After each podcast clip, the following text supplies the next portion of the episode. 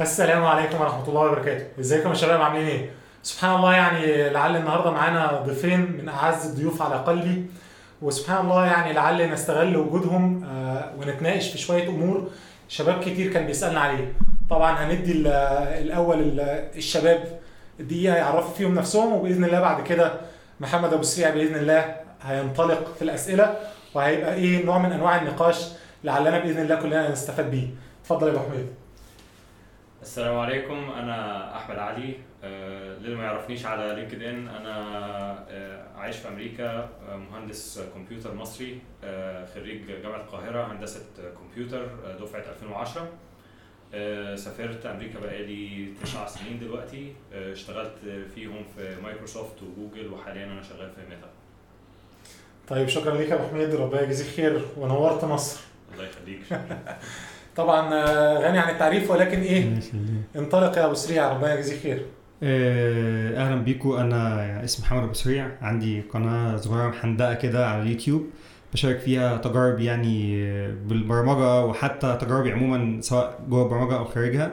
وشغال software developer بقالي حوالي 8 سنين دلوقتي. كان عندي تجارب مختلفة سواء جوه مصر وفي الخليج وبعد كده في أوروبا. ف... فده اللي خلاني يعني أشارك التجارب دي كلها معاكم. طب أنا هدي برضو نبذة مختصرة ع- عن نفسي آه، بسرعة. أنا اسمي أحمد فتحي أنا software engineering manager في شركة اسمها كيوبي ديفيجن شغال تقريبا remotely يعني دي معظم الحاجة اللي معظم الناس بتبقى محتاجة تعرفها.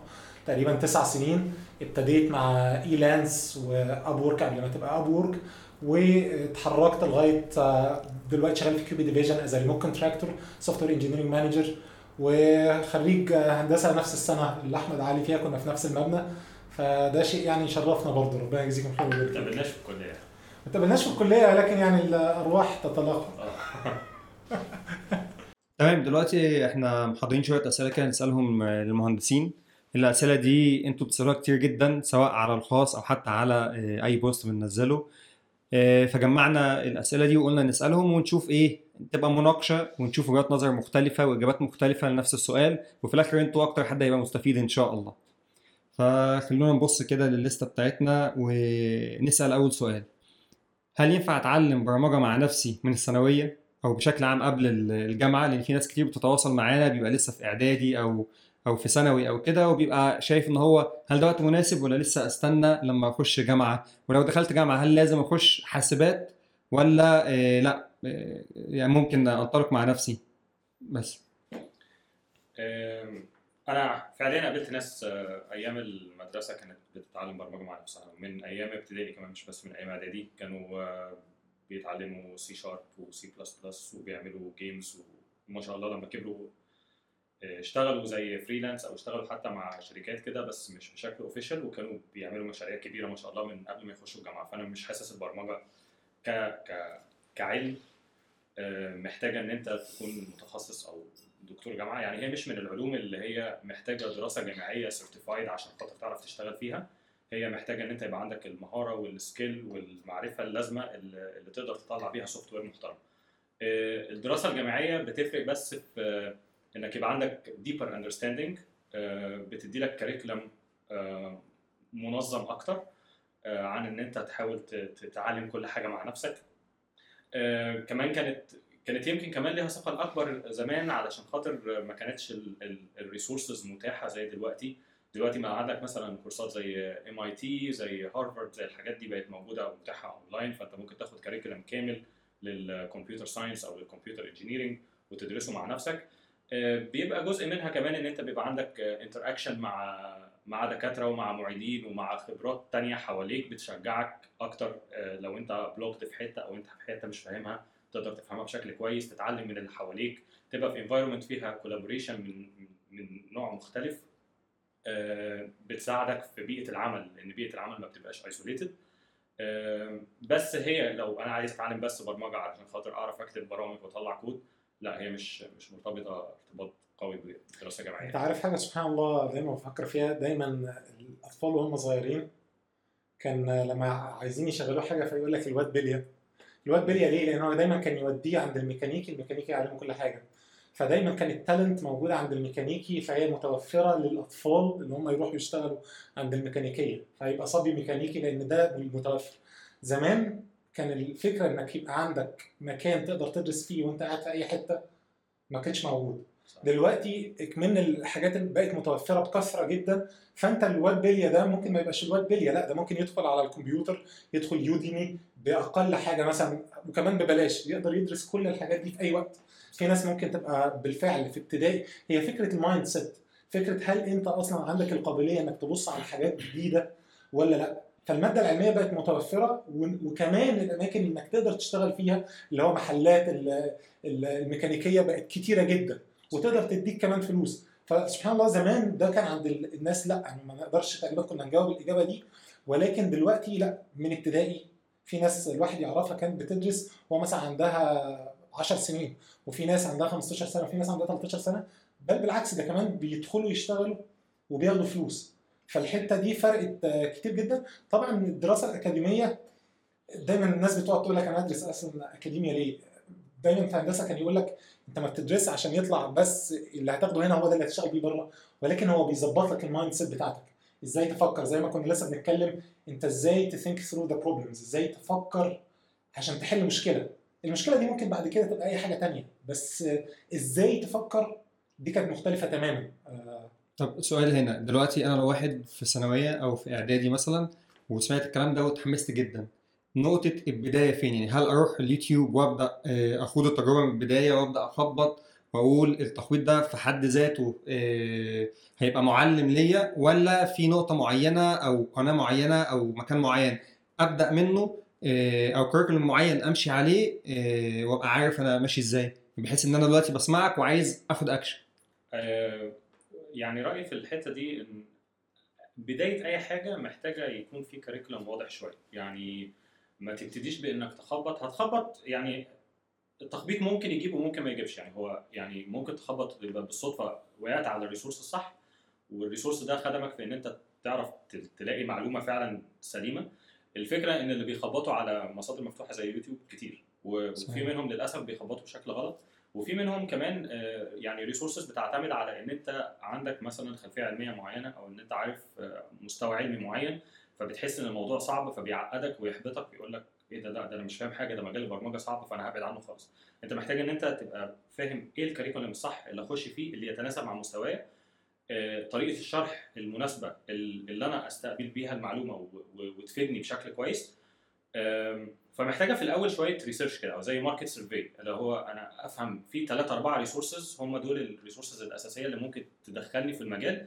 بعد كده once عرفت المجال وابتديت أخش فيه وابتديت أفهم أكتر بيبقى عندي بقى إيه دماغي نفسها بيبتدي أقع على keywords معينة أفهم حاجات معينة عايز أتعمق فيها أكتر ممكن أتعمق فيها لو ال curriculum مش متيح للحاجات دي. آه، زي إن أنا يبقى مثلا في intermediate level في جو في tech stack معين أو في domain knowledge معينة أو what يعني. فالمجال نفسه كمجال هو مفتوح جدا فما فيش حاجة بتغطيه from A to Z ده أكيد.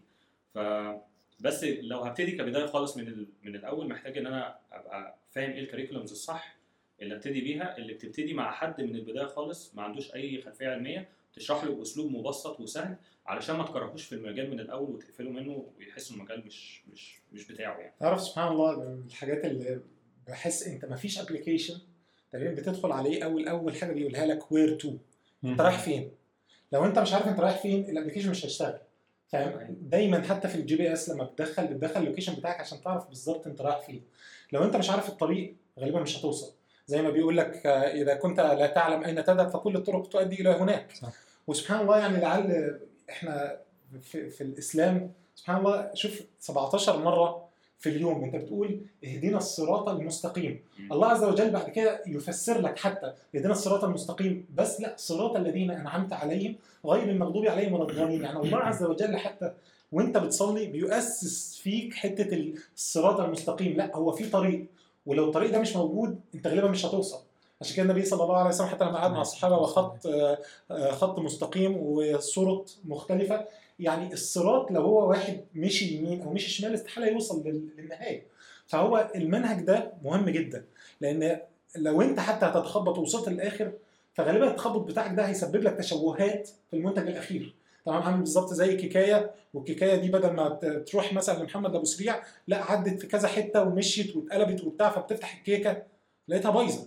هي في الآخر ممكن تاكلها ولكن أنت اتشوهت فبنلاقي شباب مثلا وده يرجعنا لنقطة التعلم اللي في شباب بتدخل وتلاقيها بتتعلم ولكن لما تبص على المنتج النهائي بتاعهم تلاقيه مشوه جدا تلاقيه تقول له أنت ال- الكود اللي أنت مثلا كتبته ده أنت فاهم هو بيعمل إيه؟ طب الأسماء اللي أنت كتبتها دي بتعمل إيه؟ طب المنتج النهائي ده هيبقى شكله عامل إزاي؟ فحتة الكوريكولم أو حتة المنهج دي من من أهم الحاجات ودي حتى اللي ابتدينا بيها البنيان المرصوص البنيان المرصوص مش حاجة البنيان المرصوص هي كل اللي بتقول لك ده منهج إحنا حطيناه لك وإحنا هنشجعك هنديك الحافز إنك تكمله وهنتابع معاك. بس المنهج ده تقريبا نص الطريق. نص الطريق التاني إنك تت- تتبع المنهج ده لغاية الآخر. فسبحان الله دي آه، تركاية وسؤال جميل جدا لأن معظم الشباب بيمشي وبيمشي ما بيوصلش في الآخر. آه، أسئلتي كلها جميلة ما تقلقش والله.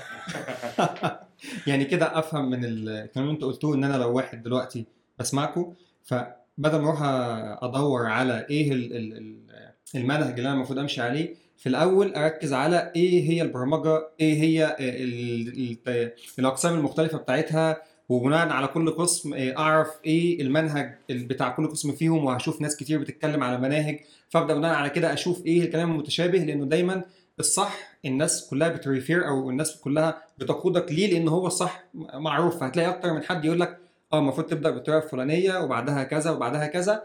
ف... فده أنسب طريقة إن أنا أوصل بيها لل- للطريق المناسب. لكن ما أجيش اسيبكم وأروح أقول يلا أنا عايز أتعلم برمجة من دلوقتي. لا في الأول أعرف إيه هي البرمجة وأقسامها والطرق الصحيحه انت ليها. عارف يمكن أجمل حاجة في هندسة سنة إعدادي دي مهمة جدا. ليه؟ لأن سنة إعدادي هو بيديك فيزيبيليتي على كل حاجة. يقول لك والله في ده وفي ده وفي ده وفي ده وفي ده. الأربع سنين اللي جاية هتعتمد على اللي أنت اخترته في إعدادي.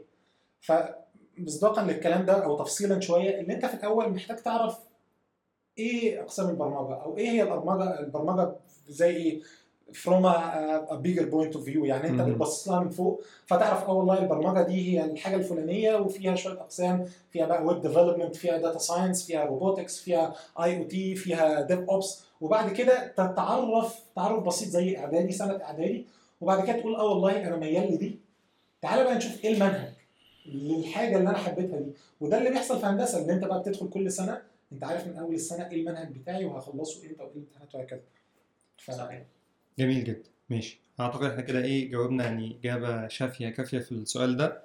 إيه السؤال اللي بعديه بقى مرتبط أو امتداد للسؤال الأولاني. دلوقتي أنا خلاص سمعت الكلام وبدأت أتابع وأشوف ناس وأشوف قنوات وهكذا. فهنا بيجي بقى قدامي مشكلة إن هو دلوقتي في ناس كتير جدا. تمام؟ وفي منهم الكويس اللي مش كويس ب- باختلاف يعني أصنافهم. إزاي أختار الناس اللي أتابعهم على الإنترنت وآخد منهم نصيحة؟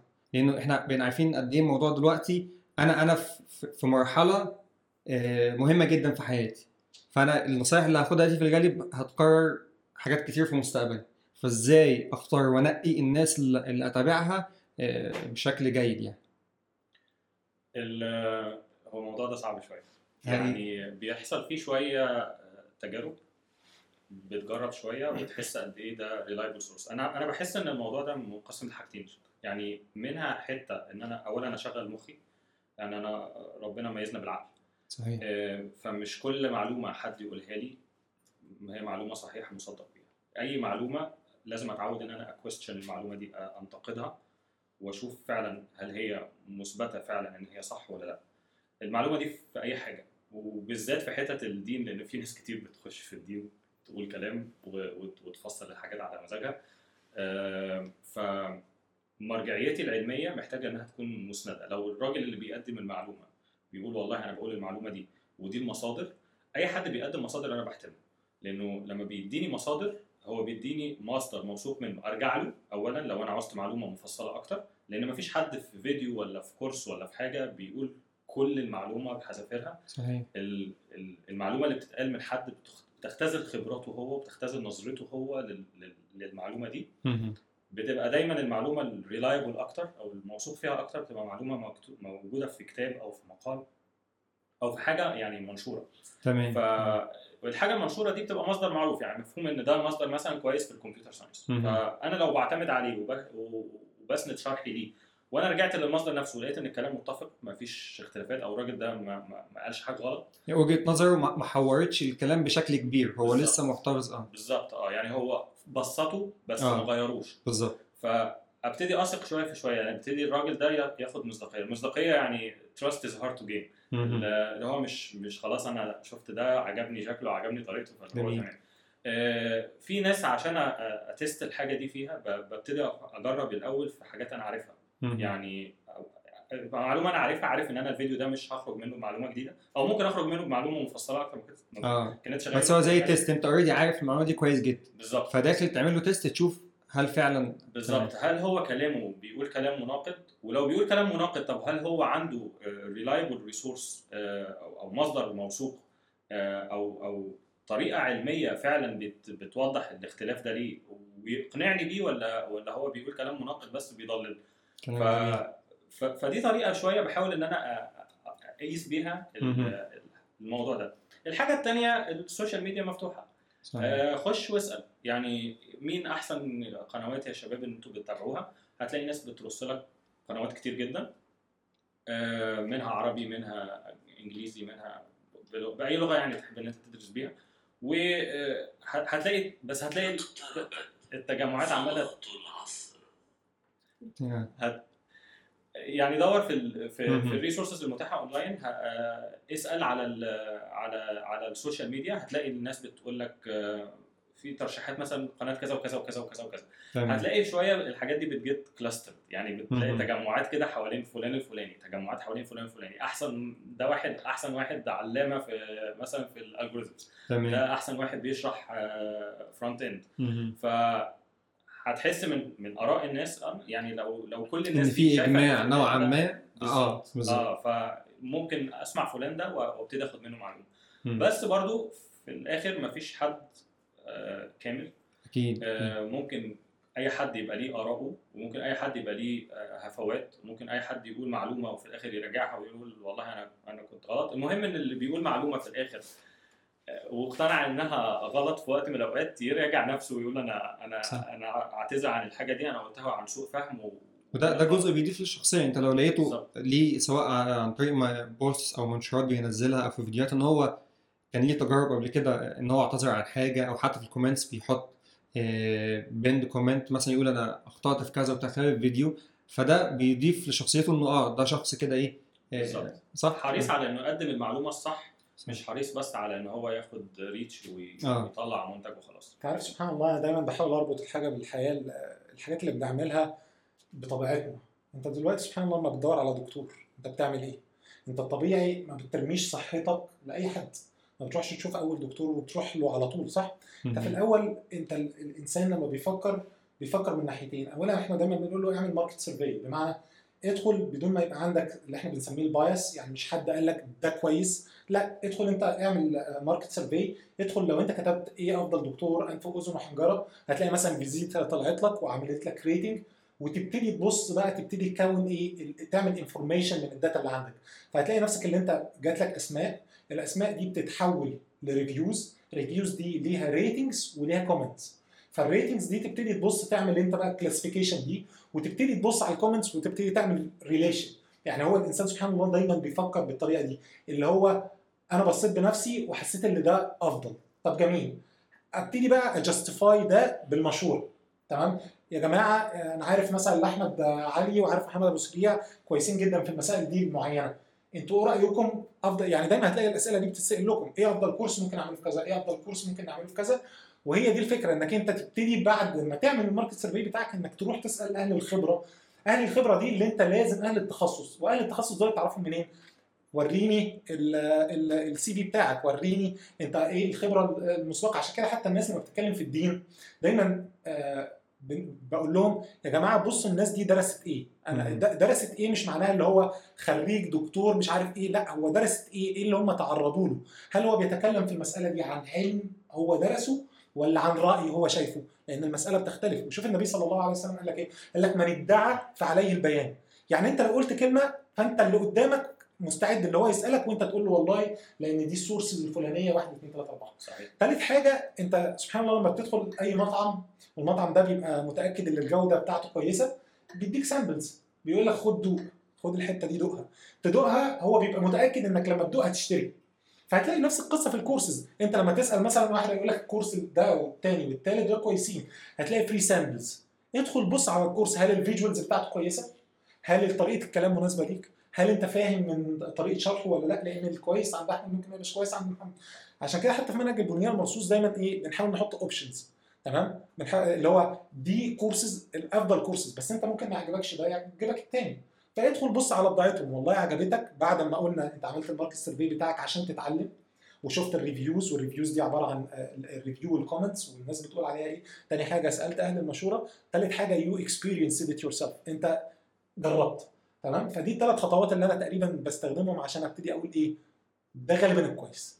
تمام. يعني نقدر نقول كده باختصار إن هو الشخص المفروض إن هو يعمل market survey أو إن هو نبسط الأمور ان إحنا برضه بنتكلم مع ناس لسه في ثانوي أو كده إحنا بسطناها قوي بحيث ان لو حد جه في جامعة أو ما بعد جامعة يعرف بعد كده يمشي بنفس ال ال- القوانين دي إن هو يبدأ يدعبس ويشوف الدنيا فيها إيه مين اللي موجودين على الس- على الساحة. بناء على ال- المجالات اللي هو بيدور فيها هيلاقي فيها أسماء بتتكرر قدامه يبدأ يعمل reviews ويبدأ يشوف آراء الناس عنهم إيه ويسأل في groups مختلفة يا جماعة مين أفضل شخص في المكان الفلاني أو العلاني؟ فهيلاقي في شبه إجماع آه، على إنه زي بالظبط في المطاعم في الطلبات بتلاقي يقول لك إيه ده دي أفضل مطاعم كذا وتلاقي أغلب ال reviews بيبقى آه، إن ده كويس ففي الغالب بيبقى كويس أو ده وحش وفي مشاكل وهكذا. إنك تعمل له test وإن أنت تحاول تخش تشوف المحتوى بتاعه وتشوف معلومات أنت already واثق منها تشوف هو بيعرضها إزاي وهل التبسيط وال- والوجهه النظر بتاعته لما بتتحط بتغير جامد من آه، وجهة النظر أو من المعلومة ولا لأ. وكمان تشوف هل هو من النوع اللي لما بيخطئ مثلا آه، بيجي يقول أنا غلطان وبيحاول يطور من نفسه ولا لأ من النوع اللي اللي بيحاول هو دايما ماشي قدامه عايز ريتش وخلاص عايز يكبر القناة وخلاص. فده تقريبا كده إيه ال- الخلاصة اللي- بتاعت اللي إحنا قلناه خد بالك من حاجة كمان مش كل الناس يعني حتى لو أنت بت- بتارجت ناس آه، في مرحلة الثانوية العامة ناس ما عندهاش أي خلفية عن البرمجة مثلا فما زالت الناس دي عندها مهارات مختلفة عقلية وذهنية وما زالت عندها نقاط قوة ونقاط ضعف. ممكن تساعدها في البرمجة. يعني واحد مثلا شاطر جدا في الحساب أو شاطر. جدا في الرياضيات. ممكن يحس إن course مكعبل شوية في ال algorithm هو قادر يسلك فيه عن واحد تاني. ضعيف شوية في الحتة دي فيبقى محتاج يقوي نفسه فيها. هي جزء كبير من من من التعليم methodology اللي هو أنا بستقبل المعلومة مخي بيترجم المعلومة دي كويس ولا لأ فالمصدر اللي ممكن يبقى كويس بالنسبة لحد مش شرط إن هو يبقى كويس بالنسبة صح. لي ممكن حد يبقى بالنسبة له المصدر ده هايل وأنا أجي أبص على المصدر ده أحسه صعب جدا. أو أو مش ماشي معايا مش بزهق من الكلام أو طريقة ال tone مثلا monotonic قوي فمش عارف أركز معاه كويس آه بسرح أو كده منه آه بالظبط آه ف ف أنا بجرب بنفسي زي ما أنت قلت باخد sample بشوف. هل ال sample دي ماشية معايا ولا لأ آه، في نفس الوقت أنا once حطيت إيدي مثلا على road map معينة قلت أنا همشي على ال steps دي علشان أتعلم من من أوصل من النقطه الف للنقطه ب في المجال ده. مش شرط خلاص آخد كل الحاجات من نفس المصدر يعني مش شرط يبقى هو لو عن لو لو فلان الفلاني عامل كورسات في كل الكلام ده مش شرط يكون هو بنفس القوة فيهم كلهم. صح. هو برضو كبني آدم ليه نقاط قوة ونقاط ضعف هو بيشرح حاجات أحسن من حاجات. عنده خلفية علمية أقوى في حاجات ويقدر يدعمها بمصادر أحسن. آه وفي حاجات تانية عارف عنها بس نبذات فهو مش بيغطيها بشكل كافي. فأنا ممكن آخد منه أحسن ما عنده هنا وممكن آخد أحسن ما عند حد تاني في حتة تانية بس أبقى ماشي في الآخر على الرود ماب دي لحد. ما أوصل للهدف بتاعي اللي أنا عايز أتعلمه يعني أستفيد من من التنوع لأن التنوع وتعدد المصادر دلوقتي أصبح سلاح ذو حدين ممكن في أحيان كتير يسبب التشتت وفي نفس الوقت ممكن أستفيد منه بإن أنا آه، أعدد مصادر التعلم بتاعتي وأروح لكل واحد في نقطة آه، منطقه القوة بتاعته يسبب كده؟ التشتت لو هو بتعلم نفس الحاجة مم. نفس المحتوى نفس المضمون من كذا مصدر فما. باخدش خطوات لقدام أنا مم. بكرر نفسي بس بأكتر من شكل ولا ده بكمله ولا ده بكمله ولا ده بكمله جميل. ففي الآخر بتشتت.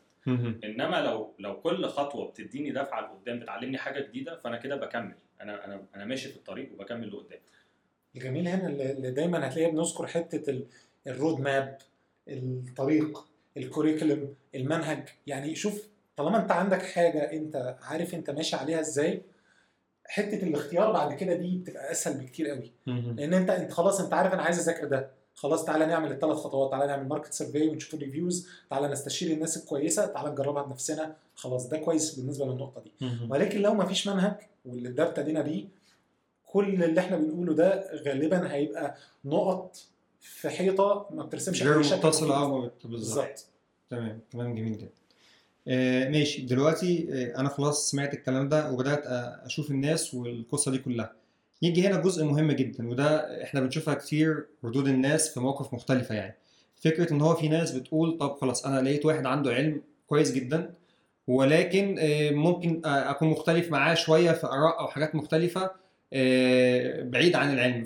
فالخلاصة هنا هل أنا آه، مطلوب مني إن أنا بس أهتم بالعلم بتاع الشخص ده بدون الاهتمام بالجوانب الأخرى؟ يعني حتى لو هو مختلف معايا بشكل أو بآخر أو مثلا خلينا نبسطها أكتر ونوضحها أكتر إنه لو الشخص ده آه، معروف إن هو مثلا مش من النوع اللي هو بي بي اسمه إيه ده بي لما بيجي يغلط بيقول أنا غلطت. مش من النوع اللي هو آه، يعني إيه حتى في خلافه بيبقى يعني في في سوء خلق تمام؟ فهل آه، وجود العلم يغطي على أي شيء تاني ويخليني أتغاضى عن سوء الخلق؟ أو الشخص ده مثلا آه، مش بيحاول يصلح آه، أخطائه لما بيجي يقول أنا أخطأت أو كده ويقول أنا هكتفي بالعلم وماليش دعوة بالباقي؟ ولا لا الموضوع بي بي بيفرق؟ لأن أنت لما لما بتتبع شخص هو ب influence أو هيأثر عليك بشكل أو بآخر وأنت مالكش تحكم في النقطة دي. حلو سؤال حلو بص هو الموضوع مقسوم نصين. النص الأولاني هل ال- ال- يعني تلقي العلم فيه طريقتين في طريقة offline وفي طريقة اون لاين صح. لو أنا هتلقى العلم بطريقة offline يعني هو مسجل فيديوهات مثلا و...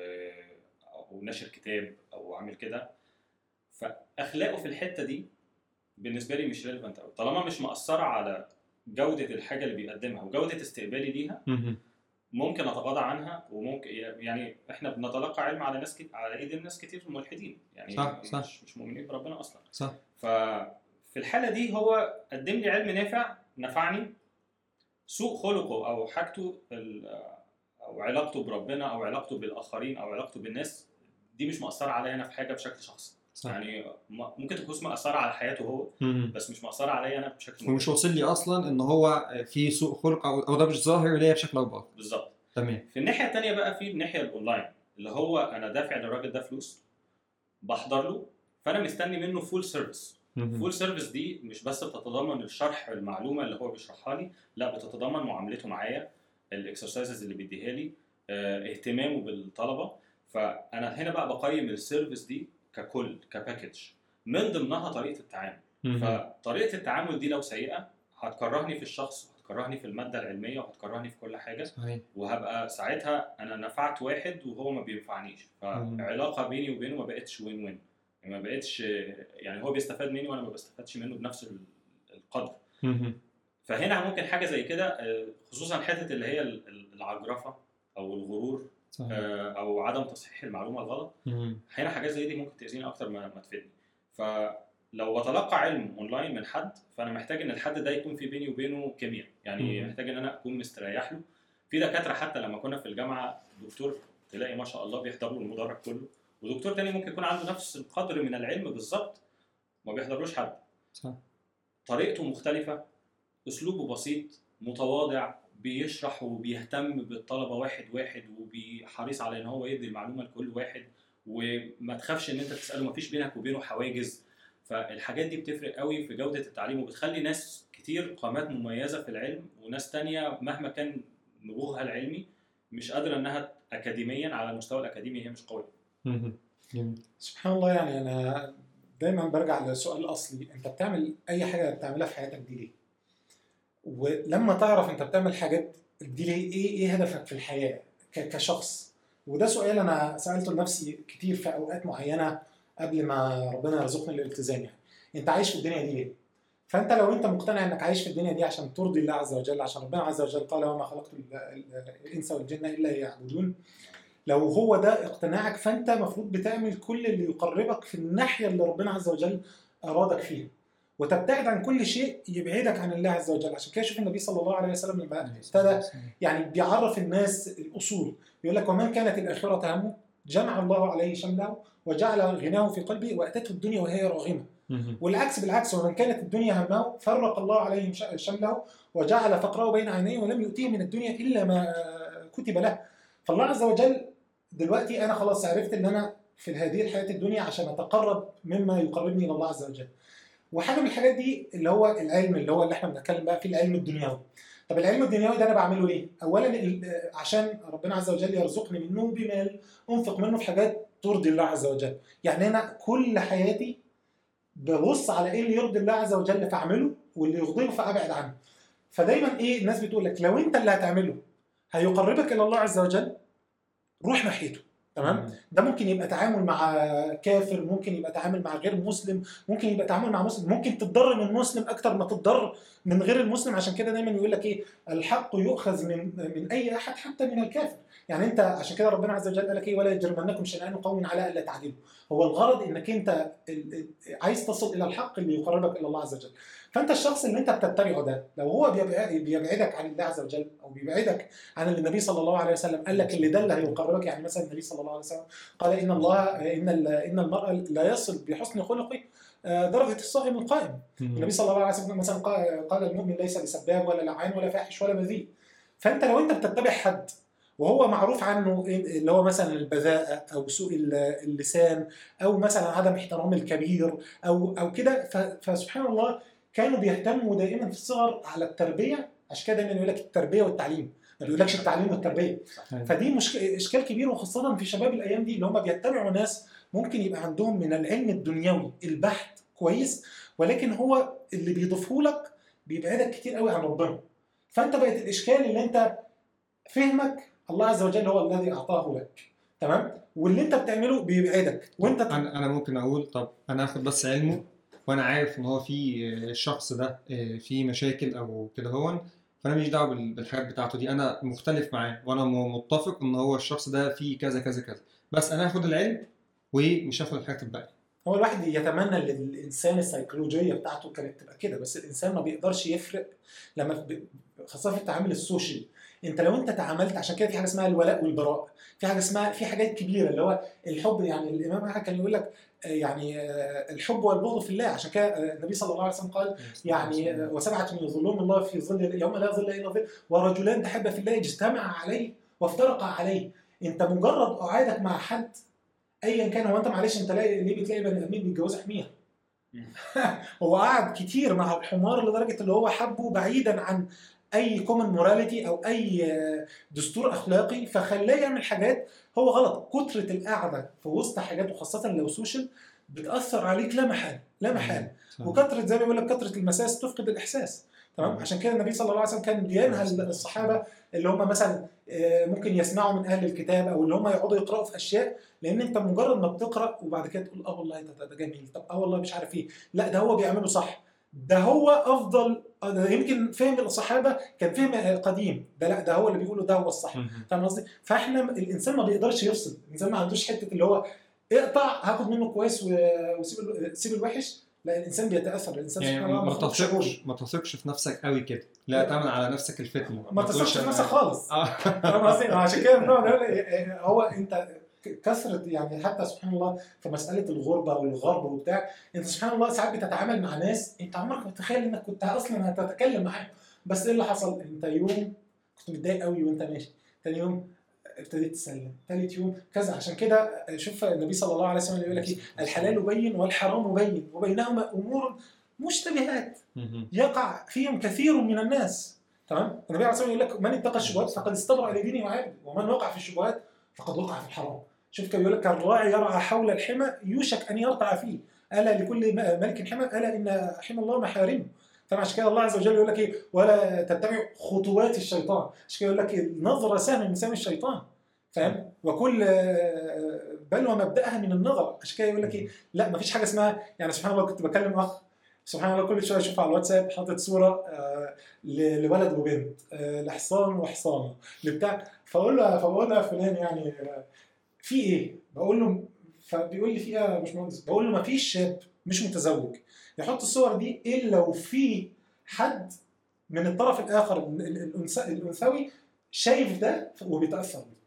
قال لي يا باشمهندس أنت أنت جبتها من الآخر يعني فاهم؟ فهو ما فيش ما فيش حاجة الإنسان ما بيقدرش يحط اللي هو لا أنا هقعد بجد لا القلب أيوة. بيتغير سبحان الله يعني تمام يعني نقدر نقول كده إن هو وبرضه لو في حاجة غلط صححوا لي آه قلنا في الأول هنا إنه لو العلم اوفلاين حاول تاخد العلم ومالكش دعوة بالشخص اللي بيدي العلم ده. هو في الغالب أنت مش هيوصلك منه حاجة أنت مش هتعرف حاجة عن سوء خلقه أو كده. وبعد كده كملنا في الجزء الثاني واللي هو نقدر نترجمه إن هو النهارده ال- الدنيا ما بقتش زي زمان إن أنا بنوزع اسطوانات فده حاجة offline تماما. أنت في الغالب الشخص اللي هتاخد منه علم انت هتبقى عارف اسمه عارف ال account بتاعه ال social accounts بتاعته كلها تويتر آه، فيسبوك كل حاجة. وده هيخليك بعد ما ما تخلص كورساته هتبتدي تتبعه وهتتبع ال tweetات بتاعته وال- والشغل بتاعه. وهتبتدي ده هيخليك هيبقى ليه عشان كده بنسميهم influencers اللي هو هيبقى مؤثر عليك وهتتاثر بيه. فانتقلنا هنا بقى للجزء الثاني وهو انه لا لو في آه، الشخص ده في آه، شفت منه آه، سوء خلق أو سوء تأدب آه، بأي شكل من الأشكال سواء الناحية الشخصية أو على آه، من الناحيه الدينيه أو غيره. فلا الأفضل تبعد عنه خصوصا إنه أصبح مصادر التعلم دلوقتي متعددة جدا جدا زي ما اتكلمنا في الأول. فأصبح سهل جدا إنك تقول طب خلاص أنا مش عايز ده العلم اللي كنت هتحصل عليه من هنا هقدر أتحصل عليه من أكتر من مكان تانيين وتتركها لله بنية إيه؟ من ترك شيئا لله. عوض الله خير منه وإن أنت إيه تبقى يعني آه، وأنت حتى عارف سبحان الله يعني يعني آه، كنت شايف شخص على لينكد ان الشاب ده في ثانوية عامة ولقيته بيغلط في في بشر كتير. أنت عارف سبحان الله أنت بتقعد تقول في دماغك هو أنت إيه إيه اللي عرفته من الدنيا؟ عشان تبتدي تاخد حكم على ناس.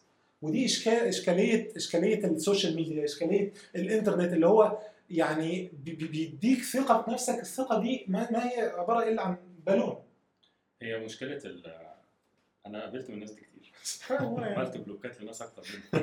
ال- المشكلة إن الناس دي لما بتيجي تتكلم بي... أي حد على درجة من- كويسة من العلم العلم بيديك نوع من التواضع. بيخليك يعني صحيح. أنا أنا عارف نقطة في بحر. كل ما بتتعلم أكتر كل ما بتحس إن البحر ده كبير قوي أنا مش عارف فيه حاجة. ف... فبيخليك دايما متواضع أنا أنا تقريبا في في مقولة.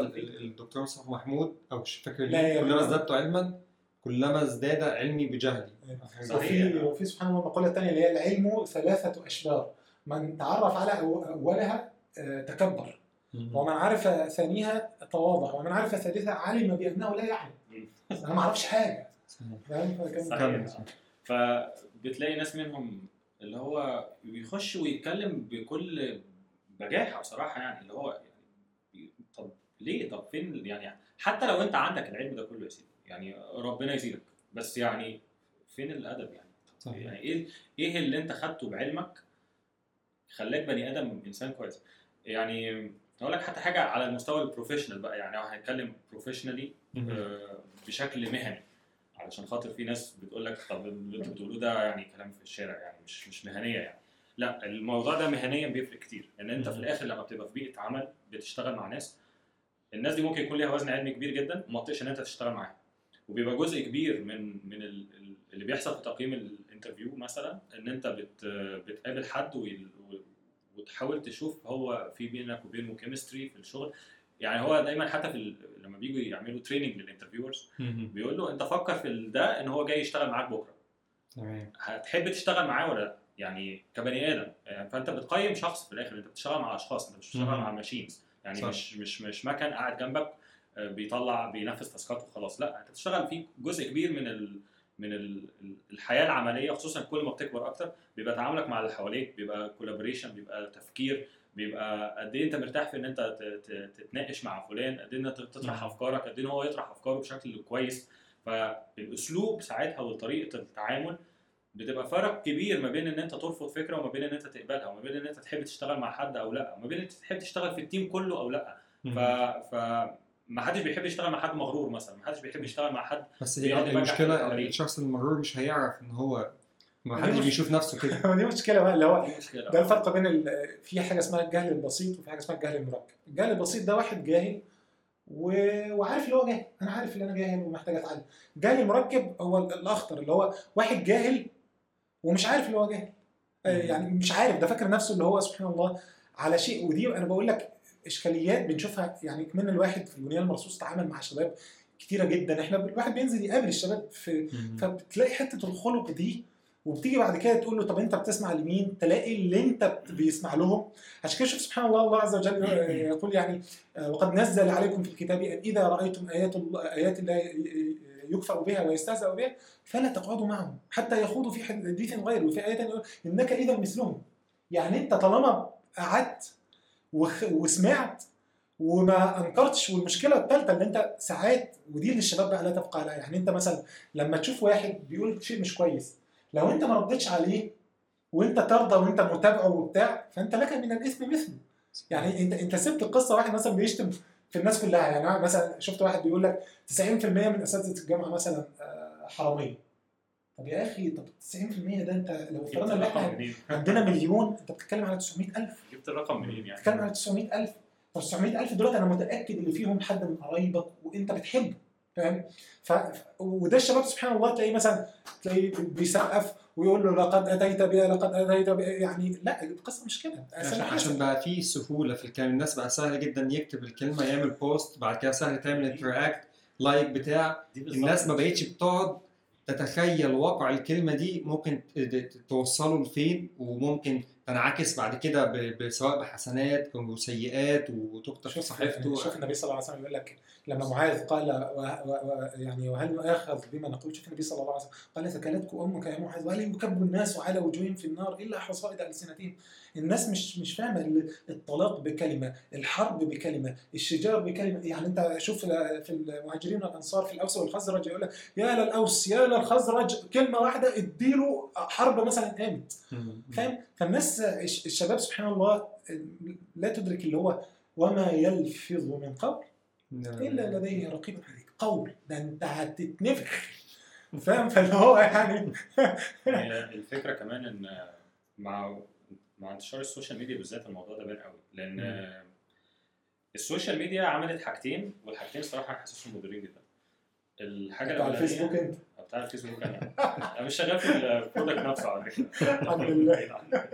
ال- الحاجة الأولانية إن هي خلت خلتك تحس إن الكون centered حواليك. يعني ال profile بتاعك أصحابك آرائك آه، followers بالظبط. فأنت ال- الحياة متمحورة حواليك بشكل رهيب ف...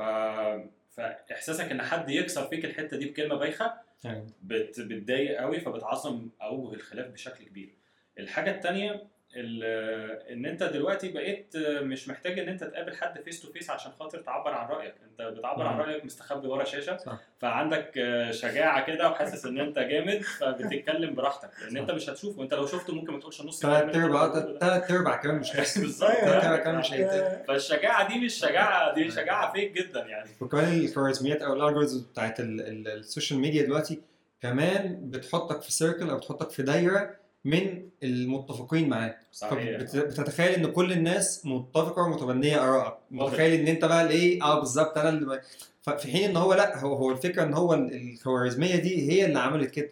هي مخلياك عايش في عالم افتراضي من من تخيلك أنت ومن صنع كل الناس شبه. لكن لما تنزل على أرض الواقع لأ الموضوع في على نتفليكس documentary اللي هو The Social Media Dilemma آه آه. رهيبة. لأ it's very true ان ال- انت أصل هو ده recommendation system هو عايزك تبقى more engaged فبيقربك من الآراء اللي أنت هتبقى more engaged بالظبط، معاها أنت مش هتخش أنت مش عايز تخش ال social media تتخانق. أيوه صح. أنت عايز تخش تحس ال social media. كل الناس حواليك تحس إن أنت. دايما صح. بالظبط. آه. فتلاقي الناس بينفخوا في الانا اللي جواك دي اللي أيوة. هو أيوه أنت صح أنت جامد أنت شاطر. يعني أنا بقعد أقول سبحان الله لو آه، معظم الناس مثلا اللي بتيجي تتكلم معايا ويقولوا كلام آه، مش تمام. لو كانوا قدامي غالبا ما كانوش فتحوا بقهم. آه، هو ده ده طبيعي. ما انت حضرتك بتقول فكرة واحد في ثانوية عامة وماشي عمال يخبط وعمال يعمل. هو لسه مش مدرك لأي حاجة بس القوة دي جايبها من الحتة دي. فكرة إن هو أنا قاعد ورا شاشة وفي الغالب عندي كمية آه، طاقة سلبية وكمية مشاكل وكمية كذا. وكذا فأنا عايز أطلع كل ده. صح. فمفيش أسهل من ال- ال keyboard إن أنا أطلع أقعد أضايق في ده وأعفرت في ده وأعمل وأسوي وبتاع وانشر طاقتي السلبية دي واحس في الآخر إن أنا إيه؟ أنا عارف إن إحنا خدنا خدنا وقت كتير في النقطة دي ولكن هي مهم- مهمة. جدا. كتير من اللي انت الإشكال اللي أنت بتشوف كمان اللي هي ال fake image اللي أنت الناس شايفاك بحاجة ممكن ما تبقاش أنت عارف ساعات يجيب لك صورة واحد تخين جدا وجايب لك ال- الوش بس إنما هو تحت كله ترهلات ويقول لك آه، آه، يعني أنا جريت 13 كيلو. يا جماعة أنتوا مش- هتعرف تمشي 13 خطوة أصلا. فده في ناس كتيرة سبحان الله نفسيا ما بتبقاش متزنة. اجتماعيا بيبقى عندها مشاكل أسرية كبيرة جدا وهو المنفس الوحيد ليه ال social media. افتح ال social media وأنا آسف زي اللي هو ال vomit bucket كده اللي هو إيه أنا آسف ترجيع طول اليوم. يا جدع أنت بتعمل إيه؟ فاهم؟ وممكن أنت شايفه كويس قوي بس هو ح- حقيقه لما تيجي بقى تتعامل معاه ونشوف ممكن ما تطقش تقع معاه فعليا. تاني خالص. آه. يعني أنت كونت له صورة في خيالك أصل هي الفكرة إن هو في الآخر أنت شايف منه حتة صغيرة قوي. الحتة اللي جوه الشاشة. فأنت بتكون الباقي كله في مخيلتك والحته اللي هو والحته اللي هو عايز يظهرها وبياخد وقت طويل في إنه إزاي يظهرها كمان بأفضل. شكل ممكن بالظبط بعد ما بتعدي على فلاتر كتير كمان آه. عشان كده سبحان الله إحنا أول ما اتقابلنا قلنا إيه ده أنتوا حقيقيين آه لكن سبحان الله لما؟ شوف مجرد يعني إحنا اللهم بارك قاعدين مع بعض مثلا ساعتين أو ثلاثة هتلاقي اللي سبحان الله تبتدي يبان أوجه الاتفاق اللي إحنا كلنا تقريبا لو أنت قلت كلمة غالبا هكملها غالبا محمد هينهيها فاهم قصدي؟ فدي بتبين لك عشان كده شوف سبحان الله النبي صلى الله عليه وسلم يقول لك يقول لك إن الأرواح جنود مجندة. ما تعارف منها ائتلف وما تنكر منها اختلف. يعني سبحان الله أنت ساعات تروح كده الواحد يعني زي ما شفت أبو سفيع اللي هو لا ده حد شبهي. أو ساعات لما شفتك على ال LinkedIn لا ده حد شبه لما اتقابلنا لقينا as validation لا ده, ده ده حقيقة. في ناس تانية لا أنت مجرد ما تفتح بقك يقول لك أنت جبت الكلام ده منين؟ ده ده حديث أحاد. يا حاج في إيه ده الصحابي يقول لك حديث إيه؟ ده إحنا هم معانا يا عم صلي على النبي فاهم؟ الله المستعان يعني. الله المستعان أعتقد كده الفكرة وضحت جدا جدا للشباب بقى إيه؟ لو ما هم بقى. الفيديو ده. تمام. خلاص وصلنا للنقطة دي وعرفنا إنه إيه حاول تاخد بالك من النقطة دي ومن الخلق زي العلم بالظبط وقبل العلم كمان. آه، وكده. دلوقتي الجزء اللي بعديه بقى إحنا عاملين نتكلم نقول حاول تدور حاول تشوف حاول تشوف منهج تمشي عليه وحاول مش عارف كذا وكذا وكذا. أجيب وقت لكل ده منين؟ أنا دلوقتي آه، اللي أنا فاهمه منك إن أنا عايز أجيب خلينا بقى نطلع بعيد شوية عن بتاع الثانوية العامة لأن كده كده هيمشي للاثنين بتاع الثانوية العامة عايز أجيب وقت للمدرسة أو وقت للمذاكرة وقت للدروس وقت مش عارف إيه وقت للرياضة وقت للبرمجة. اللي فوق الثانوية العامة اللي هو لو واحد شغال عايز يجيب وقت للشغل وقت لأهله وقت برضه للرياضة. والرياضة مهمة جدا جدا فعشان كده بذكرها كأحد العوامل اللي هنا لأنه المفروض الرياضة تبقى واحدة من العوامل الأساسية آه، بعيدا عن الواقع اللي إحنا فيه للأسف. فيجيب وقت لكل ده منين؟ خصوصا لو أنا في البرمجة فأنا مطلوب مني إن أنا أخصص كل يوم وقت للمذاكرة عشان أقدر أكيب أب وأقدر أواكب اللي بيحصل. فإزاي أوفر وقت لكل ده؟ وممكن تقولوها لنا بشكل عام أو ممكن تشاركوا معانا آه، يعني إيه الحاجات الشخصية بتاعتكم يومكم بيمشي إزاي مقسمينه إزاي وكده. تبدأ أنت ولا؟ آه، ابدأ أنت. أنت ابدأ وهو بيخش بالمثال بقى كيكة بتبدأ. وحاجات زي كده. بص يعني آه يعني في كان كان بالنسبة لي شوية في محاولات مع نفسي. آه أكتر resource محترم أنصح أي حد يقراه لو عايز يحل مشاكله حوالين الوقت. Atomic Habits جميل مشهور جدا. ده رائع. اللي هي بالعربي العادات الذرية لأن هو برضه مترجم يعني ومشهور بالاسمين بالظبط آه. ال- الكتاب ده جميل في بناء آه، ال mindset حوالين إزاي أبني عادة صحية وإزاي أبتعد عن عادة سيئة. جميل. لأن عادة بناء واحدة بيخليك تبطل الثانية يعني خلينا فعلا نتفق إن هي فعلا مشكلة. يعني الناس اللي حاسة إنه الدنيا صعبة آه، فهو فعلا هي. صعبة هي صعبة هي. صعبة بس هي مش صعبة للأسباب ال- ال- المعروفة آه. هي صعبة عشان هي صعبة هنا تمام هي بداية بناء أي عادة يعني ال- الكتاب يعني كان بيشرحها بي- بيقول لك إيه إن في ال identity الشخصية بتاعتك وفي ال process. اللي هي الحاجة اللي أنت بتنفذها اللي هي العادة نفسها وفي ال result أو النتيجة أو ال outcome اللي أنت آه، Reward. بتوصل له آه، ك reward لمرورك بال process دي تمام آه، عادة اللي بيبقى عايز يغير حاجة يعني مثلا اللي عايز يغير جسمه يقول أنا أبقى fit بقى أو. six packs وحاجات كده بيدور على ال outcome يعني هو بيدور على إن هو يوصل لل outcome ده فبيتحمس فبيبقى ال motivation بتاعه مش من جوه بيبقى. ال motivation بتاعه إن هو حاسس الحاجة دي حلوة عايز أعملها من قبل ما يوصل لها بس هو ال process للحاجة دي. مش متوقع إنها طويلة كده تمام. فبيعمل مرة اتنين ما بيلاقيش فيه نتيجة بيلاقي إن ال outcome مش مطابق لل outcome اللي هو مستنيه فبيبطلها فما. بتبقاش عادة. العادة محتاجة تبتدي بالعكس. يعني قوة العادة في إن هي تبتدي من جوه. إن أنا أركز على ال... أنا كشخصية بدل. ما أقول أنا عايز أبني عضلات وأبقى قوي أنا عايز أبقى إنسان رياضي أبقى إنسان. صحي. فأركز إن أنا من جوه أنا إنسان صحي. فهمارس في يومي العادات اللي تخليني إنسان صحي. هبطل الأكل مثلا الفرايد. همارس رياضة بشكل يومي.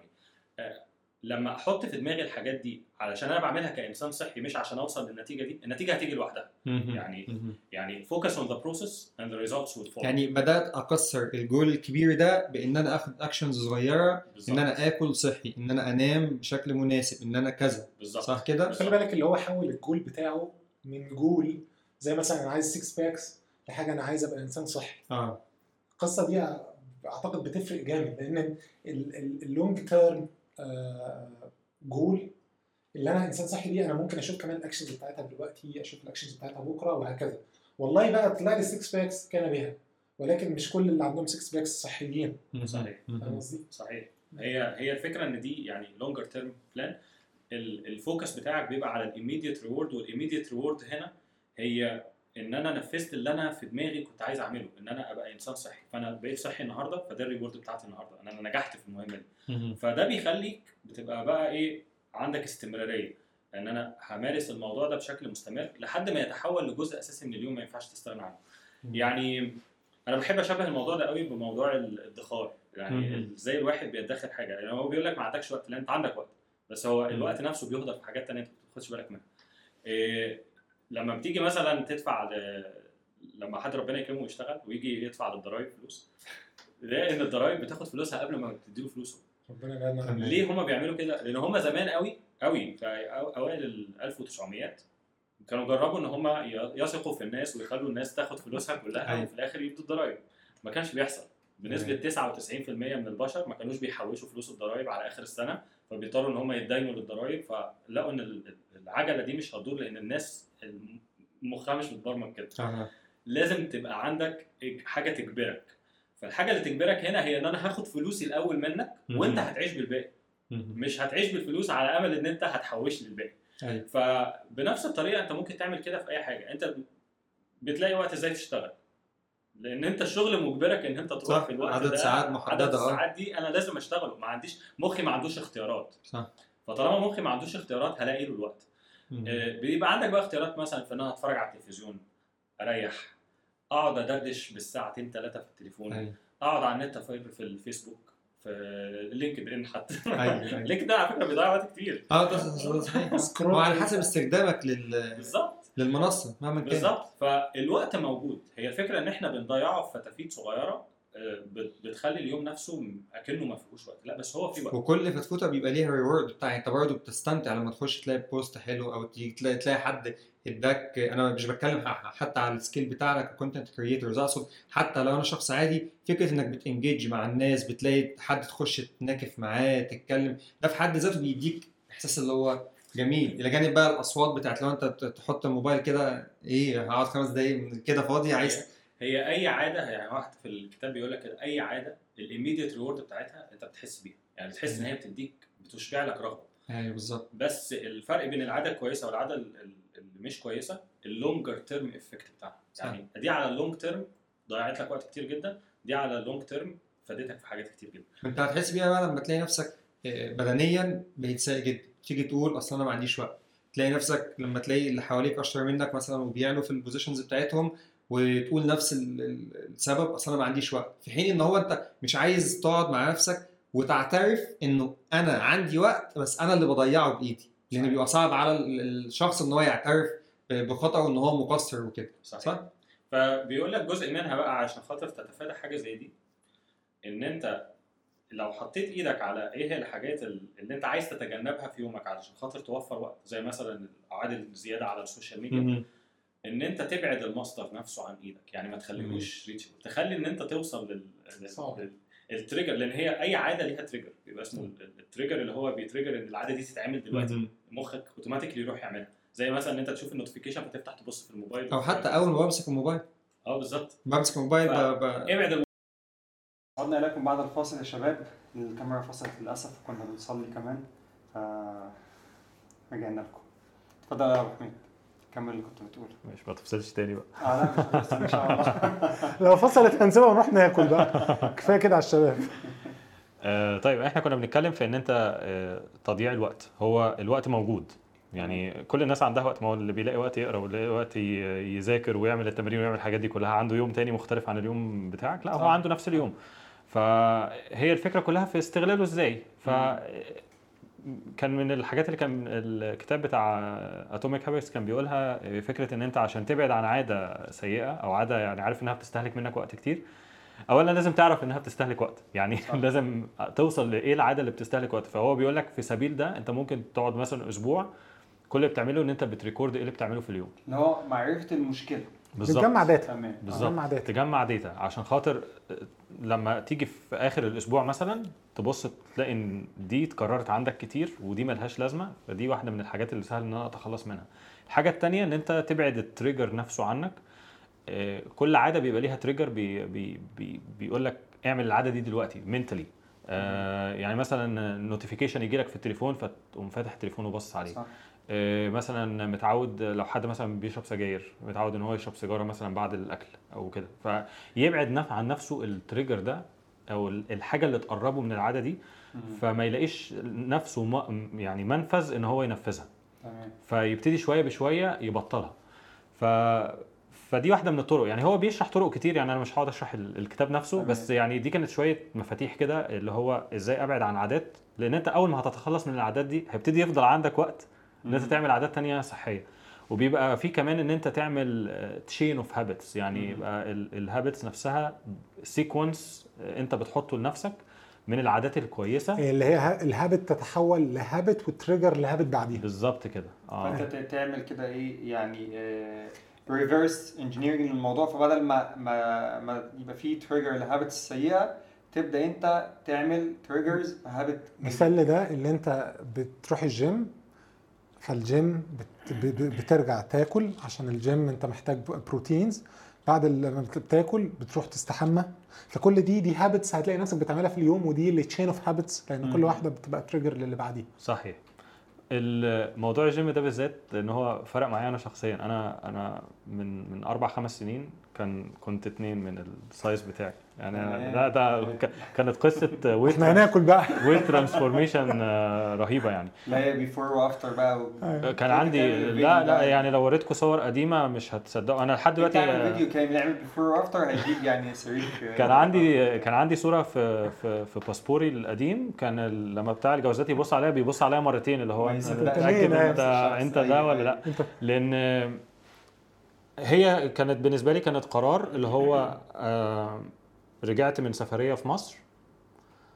قلت أنا مش هرجع للوزن ده تاني يعني مش هسافر مصر تاني بالوزن ده. I didn't care بقى إن أنا أبقى عضلات آه. وكده والحاجات دي بس آه، يعني حاولت إن أنا أقل. أنا كان ال focus بتاعي إن أنا آه، أقلل كميات أكلي وآكل أكل صحي. فكان تركيزي على الموضوع ده كان عالي قوي آه، مع الوقت ابتدى إن هو ي slow down فابتديت أدخل معاه حاجات تانية زي الرياضة. بس كانت كلها حاجات collection من العادات الكويسة اللي كانت بتصب في نفس ال- الهدف اللي هو أنا عايز أبقى إنسان أحسن. يعني عايز أنا آه. جسمي يتحسن آه، مع الوقت. آه، ده اداني نوع من الصبر على الموضوع فتحول الفكرة نفسها آه، فكرة سليمة. مش مجرد إن أنا عايز أ show off أو إن أنا يبقى عندي 6 فورمة packs أو السحر. آه زي ما أنت قلت في الأول 6 packs والحاجات دي بالظبط. لا أنت الفكرة نفسها كانت سليمة وإن أنا عايز أبقى شخص أفضل من نفسي واحافظ على صحتي و- والكلام بالظبط. ليا وال- واللي حواليا بالظبط مش يعني عايز أبقى بنهج.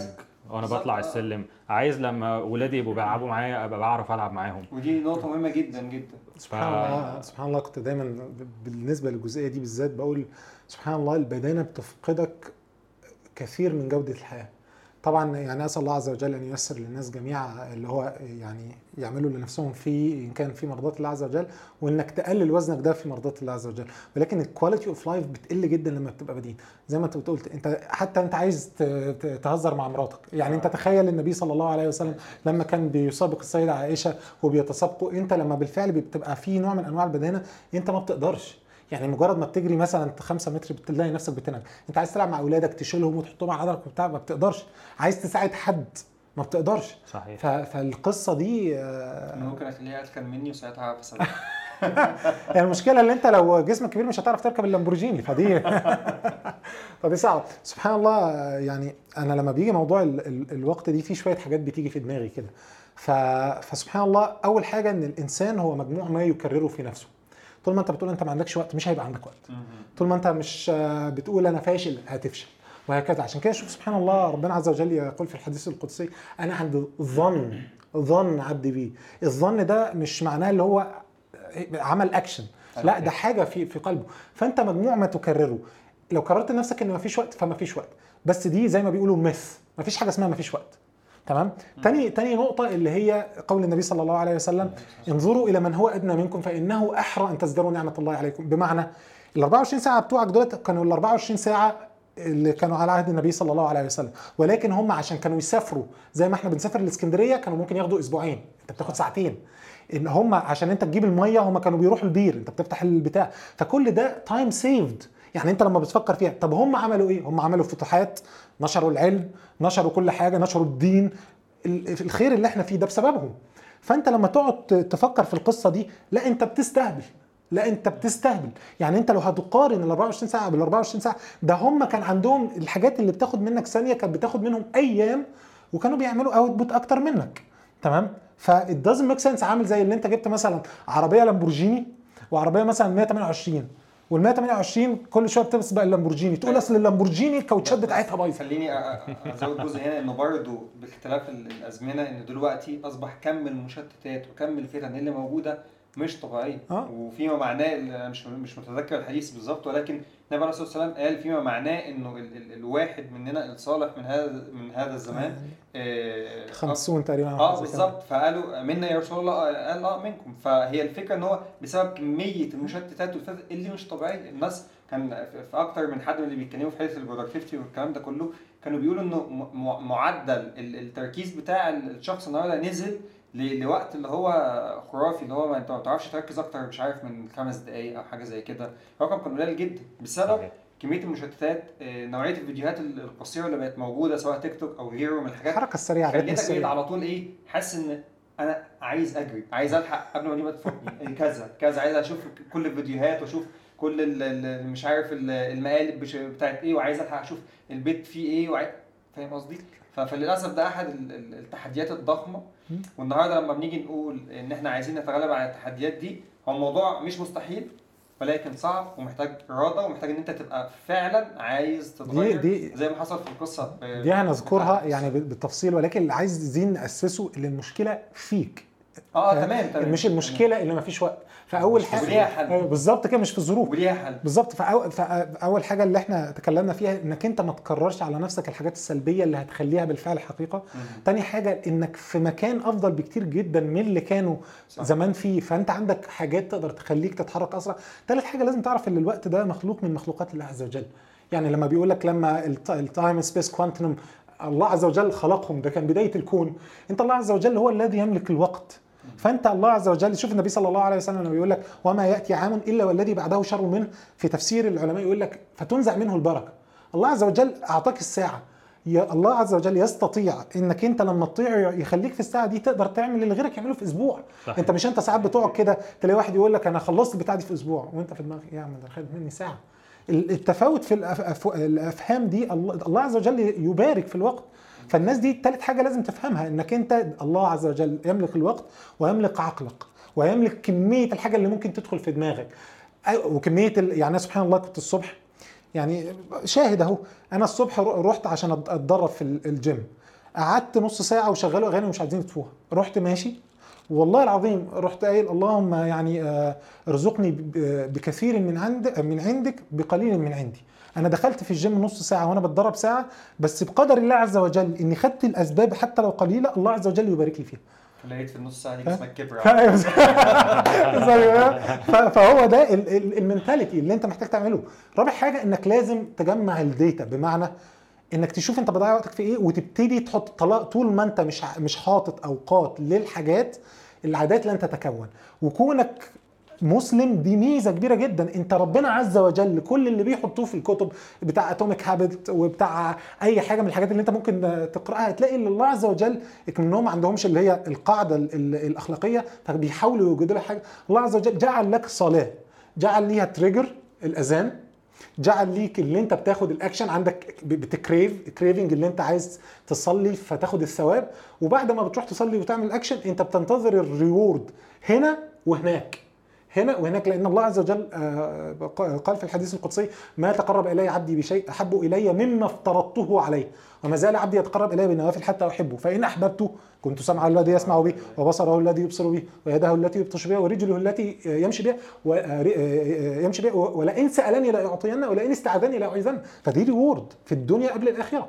فأنت ربنا رزقك بإنك عندك عادة. فعشان كده لما بيحافظش على الصلاة تلاقي اللي هو عنده إشكالات كبيرة. واللي بيحافظ عليها نقول له لا أنت لازم تحافظ عليها. شوف النبي صلى الله عليه وسلم بيظبط لك العادات إزاي. يقول لما الصحابة يقول له ما أحب الأعمال إلى الله قال اتيان الصلاة على وقتها. حتة حتة العادة. مش مجرد إنك تعملها أنت لازم تثبت لها وقت. ويبقى ليها trigger وال trigger ده هو اللي يخليك تعمل الاكشن يعني مثلا أنت الأذان أذن تروح تصلي ماشي؟ لو ال trigger ده فاتك ممكن تعمل عادة وممكن ما تعملهاش. بس هو دايما لما بيتكلم في العادات إنك تربطها. فشوف الصحابة يقولوا لك إيه آه، النبي صلى الله عليه وسلم آه، آه، اتيان الصلاة على وقتها. لا أنت هتعمل العادة تعمل كده. عندك رمضان عندك الحج عندك العمرة. كلها حاجات عادات بتكون. فأنت ابتدي بقى الخطوات العملية. إنك أنت تبتدي تحط لنفسك جدول تحاول تمشي عليه وتبقى عارف أنت هتمشي عليه ليه. وإيه الفائدة المرجوه يعني إيه ال reward اللي هتحصل عليه؟ زي ما أنت قلت مثلا أنا عندي جيم فأنا عارف الجيم ده فايدته إيه. هستحمى أنا عارف إن أنا هستحمى ليه. هاكل أنا عارف إن أنا هاكل ليه. ما حدش بياكل عشان بياكل وخلاص لأ بياكل عشان يشبع. فاهم قصدي؟ لو هو بياكل عشان مجرد بياكل بيحصل له سمنة مفرطة. لأن السمنة المفرطة دي ده واحد بياكل مش مجرد عشان يشبع. ده هو بقى عنده some sort of addiction إدمان. هو بياكل وخلاص طب. بتاكل ليه يا عم؟ لأ هو أنا باكل عشان بحب الأكل مش عشان أشبع. فاهم قصدي؟ فأنت عايز تنظم وقتك ابتدي وهي بقى أنت كنت بتقول مثال عشان ندي الناس حاجات حقيقية. أنت عندك بتبتدي اليوم مثلا أنت عايز تعمل إيه؟ شوف النبي صلى الله عليه وسلم لما أقر أبي الدرداء وهو بينصح سلمان الفارسي. تمام؟ آه، آه، أقر سلمان الفارسي وهو بينصح أبي الدرداء رضي الله عنه فقال إن لربك عليك حق وإن لأهلك عليك حق وإن لنفسك عليك حق وإن آه، لضيفك عليك حق فآتي كل ذي حق حقه. فأنت عندك مفروض وقت يديك المساحة لكل ده. الله عز وجل قال لا يكلف الله نفسا إلا وسعها. لا يكلف الله نفسا إلا ما آتاها. قال اتقوا الله ما استطعتم. فأنت تظبط نفسك إزاي؟ أنت لو افترضنا إنك هتنام الساعة 12 فأنت هتقوم تصلي الفجر. ابتدي اربط الفجر مثلا أنا عايز علم شرعي. أنا دايما كنت أقول له إيه؟ جلسة الشروق دي حتى لو هتقعد نص ساعة بعد الفجر اطلب فيها علم شرعي. بس تطلب علم شرعي أنت عارف هتعمل إيه؟ يعني إيه؟ أنا هخلص الكتاب ده. الكتاب ده 300 صفحة هخلصهم في شهر كل يوم 10 صفحات في النص ساعة بتوع الفجر.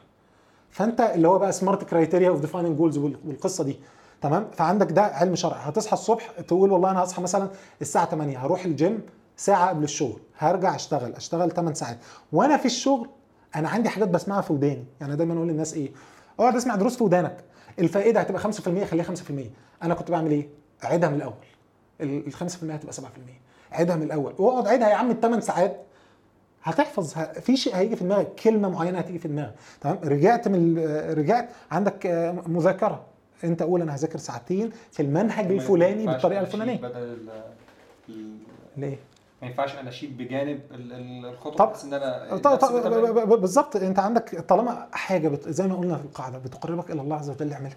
هتلاقي في بركة. فاهم؟ ولكن حتة ال definition بتاع كل حاجة يعني أنا دايما كنت إيه أصحى الساعة اللهم لك الحمد كنت مثلا بصحى الساعة 7 أروح الجيم ارجع من الجيم اخد مثلا ال supplements بتاعتي آه، استحمى أروح امسك ال iPad ليه؟ أقرأ. أنا بقول لك الحتة دي إن في ناس لما كنت نزلت post من فترة كانوا بيقولوا لي إن ال- الجيم ما ينفعش فيه محاضرات أو بودكاست أو حاجة زي كده ان الجيم ببقى حاسس إن أنا عايز أروح ألعب وعايز آه، فاهمني؟ أيوه إن أنا- عايزين هو هو سبحان الله إحنا تاني إحنا من العادات السيئة اللي الناس ساعات بتعتاد أشياء هي ممكن تبقى خطأ ولكن لتكرار الشيء.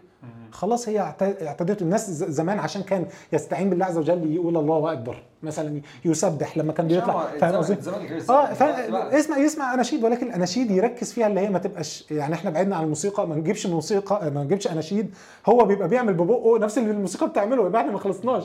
فاهم قصدي؟ أنا ما بحبش أسمع حاجة بالله آه، يعني فاهم؟ حاجة كويسة جدا. ده في في, في complete silence ده جميل جدا. أنا ساعات بحتاج كده جدا. ما بيبقاش أصلا يعني ما بيبقاش أصلا آه، الدنيا فيه هدوء تام. هو الجيم معروف كده بتخش عم- بتلاقي دايما إيه؟ عملت setup مع نفسي. أيوة، جميل جدا. أنا- أنا- very يعني هو بيزك قوي بس آه. عملت setup مع نفسي آه، أنت عشان أركز كده. البيئة بتاعتك كلها آه. فأنت وما تكرر تقرر أنا تاني الشباب مشكلتهم اللي هو بيكرر شيء في نفسه بيظن اللي هو الصح. لا أنت تستطيع تعمل أكتر من كده. تستطيع اللي أنت تبعد عن حاجات كتيرة. ولكن هي الفكرة إنك أنت دماغك اتلاك عشان كده في ناس هو كفاية عليهم نفسهم. والله يعني كفاية عليهم نفسهم. هو لو قاعد يفكر يموت. فاللي هو لازم لا الشباب لازم يعرف يدور على الصح ويعمل الصح. مش يعمل الحاجة اللي هو يظنها صح وهي مش صح أصلا. هي الفكرة كمان إن العادة بت reinforce ال identity الحتة اللي إحنا قلنا عليها. مم. يعني إنك تعمل العادة ده بيأكد فيك في قرارة نفسك إن أنت متمكن من الحاجة دي أو إن الحاجة دي سواء صح أو غلط. أيوه أيوه يعني تمام. تكرارها بيأكدها. ف ده زي ما انت لما بتقول تبقى يعني. تحسها هي بقت من جزء من شخصيتك انت- آه بالظبط انت بتسمع لشباب كتير أنا آسف يعني اللي مبتلين بالعادة السرية. هو بالنسبة له ال- ال- ال- العادة السرية ده بالنسبة له بقت شيء هو يقول لك أنا استحالة أبطلها. لا يا حبيبي هتبطلها هي هي الفكرة اللي انت الايدنتيتي بتاعك انت بقيت حاسس انك ما ينفعش تمشي من غير ده. لا هو انت ينفع. يعني النبي صلى الله عليه وسلم يقول لك ف- يعني أيام عبد آه، فعل معصية نكتت في قلبه نكتة سوداء واللي عمل آه، حسنة نكتت فيه نكتة بيضاء. انت لو بدلت النكت السوداء دي حتى لو هي مئة ألف بنكت بيضة كل شوية صحيح. فاهم؟ بس انت you tracking يعني انت دلوقتي المشكلة لو حد نط مرة واحدة على الجزئية دي وسمع إن بدل نكت بيضاء ونكت سوداء هي هي- هيعرف إن إحنا بنقلش فالشباب لازم يحط لنفسه يعني في شباب مثلا في البنيان المرصوص يقول لي يا باشمهندس إحنا عندنا امتحانات ما تأجل البنيان المرصوص كمان شهر. أقول له يا حبيبي الامتحانات دي المفروض تبقى جزء من حياتك. الجامعة دي كلها المفروض تبقى جزء من حياتك. الدراسة دي المفروض تبقى جزء من حياتك. أنت عندك ده وعندك نفسك وعندك الجيم وعندك أهلك. لا ده أنت عندك حاجات كتير المفروض تعملها. فوق معايا كده. الحاجات دي للأسف إحنا المفروض النظام التعليمي بتاعنا يبقى هو بيعلمنا الحاجات دي إزاي ننظم وقتنا ونعمل كذا وكذا وكذا. ولكن أغلب الشباب دول وأنا كنت واحد منهم لفترة طويلة كنت شايف إنه فعلا أنا يومي ما فيهوش حاجة لأن أنا يا دوب بروح ألعب شوية جيم بعد كده أروح بعدهم أنام مع السرير كده ساعتين قاعد متنح في السقف. خلاص بقى لعبت أنا عايز إيه؟ أكافئ نفسي على النص ساعة بتاعت الجيم بساعتين أروح بعدهم أروح أعمل حاجة نص ساعة أكافئ نفسي ساعتين. فأجي أقول لك وأنا مصدق نفسي إنه هو اليوم ما فيهوش. آه. لكن لو أنت جيت بصيت هتقول لي لا ده اليوم فيه وأنا ساعتها هستغرب اللي هو حتة ال identity اللي هو أنا بالنسبة لي ده ده واقع. نص ساعة شغل قصادها ساعتين راحة. وأنا متصالح مع نفسي. فبعد كده اكتشفت إنه لا ده أنت كنت بتستهبل وكنت ضايع خالص. وعندك أفكار كتير آه، مغلوطة. وكنت محتاج إن أنا أفرمط أصلا كل اللي عندي وأبني على نظيف وحاجه مهمة قوي اللي احمد ذكرها أنت طول ما أنت ما بتجمعش data يعني ال data دي ممكن تبقى في وقتك ال data دي ممكن تبقى ال ال ال النفقات بتاعتك. يعني انت مش هتعرف ت save لو انت مش عارف انت بتنفق قد إيه. بالظبط. فاهم قصدي؟ الأكل وال calories أيوه تنظيم بالظبط. الأكل تنظيم الأكل أول خطوة أي حد بتاع أكل بينصحك بيها. the first هات أسبوع كده قول لي أنت بتاكل إيه. لو كتبت كل اللي أنت بتاكله أنت نفسك هتعرف أنت بتصرف سعراتك الحرارية بتاعت اليوم دي في إيه. في في حاجتين آه، مرتبطين قوي بموضوع بناء عادة سليمة. أنا شخصيا لمستهم. ب- آه، الحاجة الأولانية إن أنت اولا آه، محتاج عشان تعمل عادة ما ينفعش تكون اختيارية. يعني ما ينفعش تقول لما الوقت ينفع. تمام. لازم تحط لها وقت في اليوم مش اوبشنال ما ينفعش يبقى فيها اختيارات. مهمه مرواحي الجيم جزء من يومي ما ينفعش يتغير. مهم. مش وحتى لو فوتت كل ما بقى optional- لازم ألاقي له بالظبط. كل ما كل ما بقت optional كل ما بقى عندك حجج جوه دماغك إن أنت تأجلها وتأجيل مرة مع الثانية. خلاص هتبطل تعملها. آه، هيبقى في الأول في motivation وال motivation ده هيروح. صحيح. ال- الحاجة الثانية إن أنت يبقى عندك realistic expectation يبقى عندك توقعات آه، معقولة. مش مش عشان ظبطت أكل يومين هخس كيلو كل يوم. مش عشان رحت الجيم يومين هطلع العضلات أيوة. والعروق هتبتدي تبان والكلام ده. فحتى ده مثلا في عادات زي القراءة زي إن أنت عايز تبقى أشطر في شغلك أو تبقى أحسن. كل الحاجات دي بتاخد longer term plan هي مشكلتها كلها بس في ال consistency انت تقول يا أنا لسه هقعد ست شهور اعمل دي. أو انت تقعد ست شهور تعمل دي احسن ما تيجي بعد ست شهور تلاقي نفسك لسه ما عملتش اي آه. حاجة ولسه هتبتدي. تقعد برضه كل شوية تقول لنفسك أنا هقعد بقى ست شهور لسه ابتدي من أول وجديد. أنا نفس الشباب بس سبحان الله يعني يعني يزود ثقته بنفسه بثقته بالله عز وجل. مشكلة الشباب عندنا اللي هو سبحان الله تحس اللي هو مهزوم نفسيا من غير شيء. يعني أنا مش هبقى أفضل حاجة أنا مش هلاقي حاجة حلال أنا مش هعرف أشتغل أنا مش هعرف يبقى جسمي كويس أنا مش هعرف أبطل ذنوب بص لا. خليني بس اجاوب لك على الجزئية ده بسبب البيئة اللي هم فيها. إنه ال- ال- الغالب دلوقتي بقى كده هو ده ده اللي هو اللي واصل له ده ده نتيجة للي حواليه. إن هو بقى كل اللي اللي بيوصل له دلوقتي سواء من من مدرسة أو من ناس حواليه عمالة تنجح بلا شيء وبتفاهات والكلام ده كله فهو وصل له إن هو خلاص أنا مش هعمل حاجة أنا لو مشيت في الاتجاه الهادف وإن أنا أعمل حاجة كويسة وإن أنا أبقى إنسان محترم والكلام ده كله إيه، الناس هتيجي عليا وحقي هيتاخد وكل القصص دي. فهو ال- الشاب ده مش طالع كده شيطاني بيقول لك إيه آه، الأفكار دي جات لي كده مرة واحدة. لا هو نتاج لبيئة سيئة جدا بت- بتضغط عليه كل يوم والتاني وبتوريه تحديات ضخمة. وفي نفس الوقت من الناحية التانية مفيش mentors أو مفيش ناس بقدوات أو ناس بتحاول تساعده وتقول له تعالى. وأعتقد إحنا لامسين آه، إزاي إن حتى ال mentors والناس الشاطرة في كل المجالات كله بي بي بي- بيمشي وبي وبيسيب آه، وبيروح في أماكن مختلفة. آه، ففي الآخر الشاب ده ما بقاش شايف غير الأمثلة السيئة وبقى متساب للحاجات الوحشة اللي في الآخر وصلت له بقى كل جزء جزء كبير من البيئة دي على فكرة السوشيال ميديا لأن صحيح، أنت في صحيح. السوشيال ميديا أنت عندك أفكار وقناعات معينة بي get reinforced بتزيد أكتر وأكتر بال بال bubble ال- أو بالدايرة اللي أنت بتحوطها بنفسك. ما بين بقى مثلا influencers وناس مؤثرين في المجتمع ما بيعملوش أي حاجة ليها هدف. آه، ما بين ناس محبطة طول الوقت آه، على السوشيال ميديا وعمالة تقول لك مفيش أمل ومفيش فايدة وما تحاولش وما تجربش. فكل ده بي, بي انت بالنسبة لك ال... برضو ما انت مش هتقعد انت مش مكتب الإحصاء يعني مش هتقعد تمشي على تاخد عينات عشوائية من الجامعة من انت مش هتعمل كده. انت هت... اللي حواليك هتلاقي بيردد كلام معين هتحس ان. كل الناس بت- بتفكر التفكير ده. ده طبيعي. آه يعني الحتة اللي عليها. بتاعت الدايره ان انت هتتحط في الدايره اللي بتكرر. نفس كلامك فهتحس ان الدنيا كلها سودة أو الدنيا كلها بيضة وحلوة على حسب عشان كده أنا أنا برضو يعني مع مع اللي هم الشباب بيصعبوا عليا مفيش مبرر مفيش اكسكيوز لما تيجي عند ربنا عز وجل ستأتيه فردا والله عز وجل يسالك اللي هو فيما كنتم قالوا كنا مستضعفين في الأرض. ده مش مش مش مش عذر. قال لم تكن أرض الله واسعة فتهاجروا فيها؟ القصة مش كده انت بتحط نفسك في هيقول لك البيئه يا ريت فاهم؟ عايزين نجري مش عارفين على فكرة على فكرة برضو دي إن شاء الله جميل. نتكلم فيها. ال- القصة بره ما هي لا القصة برضو مش زي ما الشباب متخيل. الشباب متخيل اللي هو دايما دايما الناس بيلاقي الحل في العذر. اللي هو يقول لك انت مش ناجح ليه؟ يقول لك اصل التعليم. طب التعليم كويس انت مش ناجح ليه؟ اصل بابا ما بيدينيش المصروف عشان أجيب المصاصة اللي بحبها فما بعرفش اركز في الدرس. طب بابا اداك المصاصة؟ اصل معلش المصاصة بعد ما تخلص ما بقاش بيع كده. آه عايز انجح آه طلعني بره. ما انت هتطلع بره مش هتنجح برضه.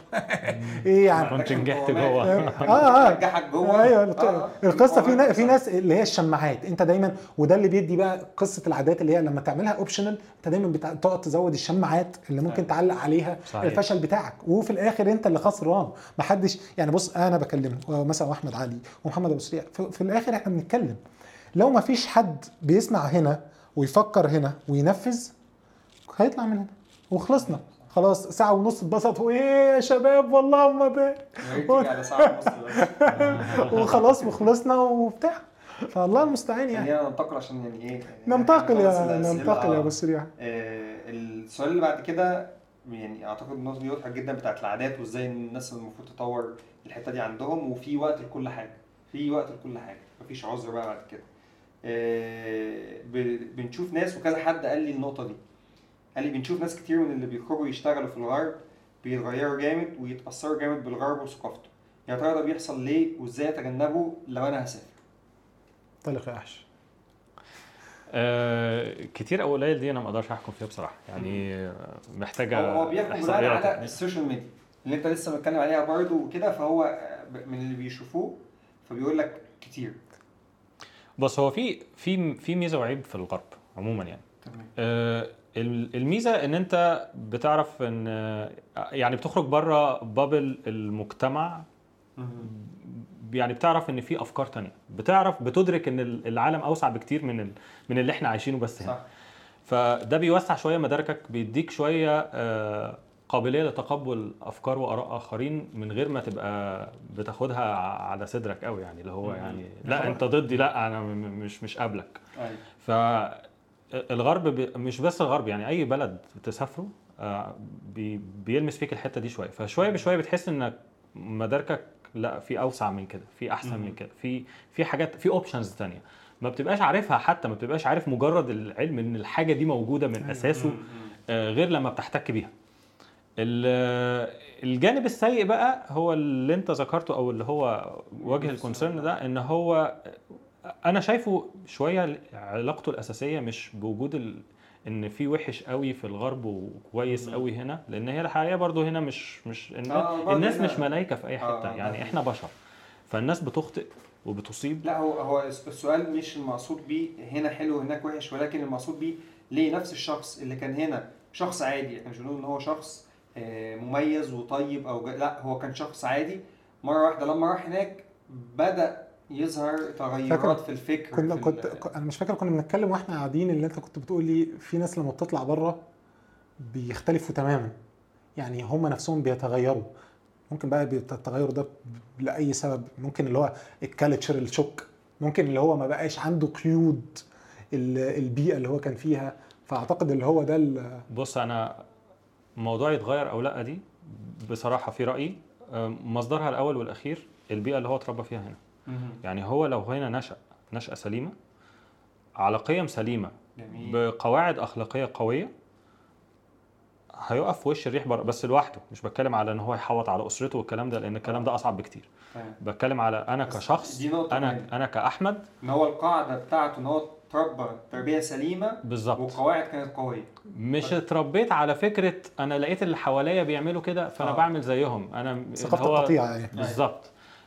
اللي بيخرج بثقافه اللي بيخرج بثقافة القطيع دي بالظبط هو اللي بي بيروح بره يتشكل بي بيلاقي إن ده ده ال- القطيع اختلف ده الطبيعي. الجديد. أنا مش عايز أبقى غريب عنهم. آه،. فبعمل زيهم حلها بالنسبة لي إن أنت تحوط نفسك بدايرة من الناس اللي شبهك وده وده يعني ممكن يكون أسهل إن أنت تعمله هنا ممكن يكون أصعب إن أنت تعمله هناك بس وارد إن أنت تعمله في في, في أي مكان. ممكن يعني تبقى أصعب بس في الآخر يعني ممكن. هتلاقي ناس شبهك خصوصا لو أنت رايح مثلا بتشتغل شغلانة معينة فهتلاقي ناس شبهك في المستوى الاجتماعي شبهك في المستوى الفكري خريجين جامعات من نفس ال- الجامعات من نفس الثقافة من نفس الحاجات فبيبقى ممكن تلاقي دايرة مثلا من ثلاثة أربعة صحابك ودول شبهك فتحتك بيهم بشكل أكبر بكتير. جميل. آه، ف فبتحس إن أنت خلقت لنفسك شوية بيئة طبيعية شبه اللي أنت متعود عليه. مهم. فبتحميك شوية من فكرة إن أنت ال- المجتمع يغيرك أو إن أنت ال- الدنيا تغيرك. في ناس تانية بتتغير بسبب إن هي يعني وأنا أعتذر إن أنا أقول حاجة زي كده بس يعني هم عندهم عقد وكلاكيع من هنا طالعين يخرجوها بره. يعني أنا هنا حاسس إن المجتمع مكتفني ومقيدني وده برضو جزء منه جزء تربوي.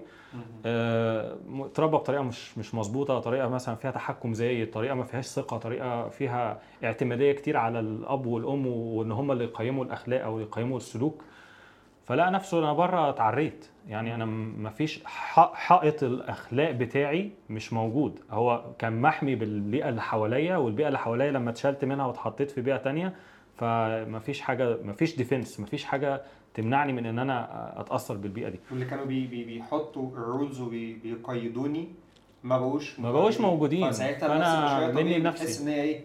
عايزة بقى تنطلق. بص سبحان الله يعني بتذكر حديث النبي صلى الله عليه وسلم اللي هو في السبعه الذين يظلون يظلون بظل يوم لا يظل إلا ظله اللي هو ورجل دعته امراه ذات مال ومنصب. فقال لها إني آه، يعني قال لها إني أخشى الله.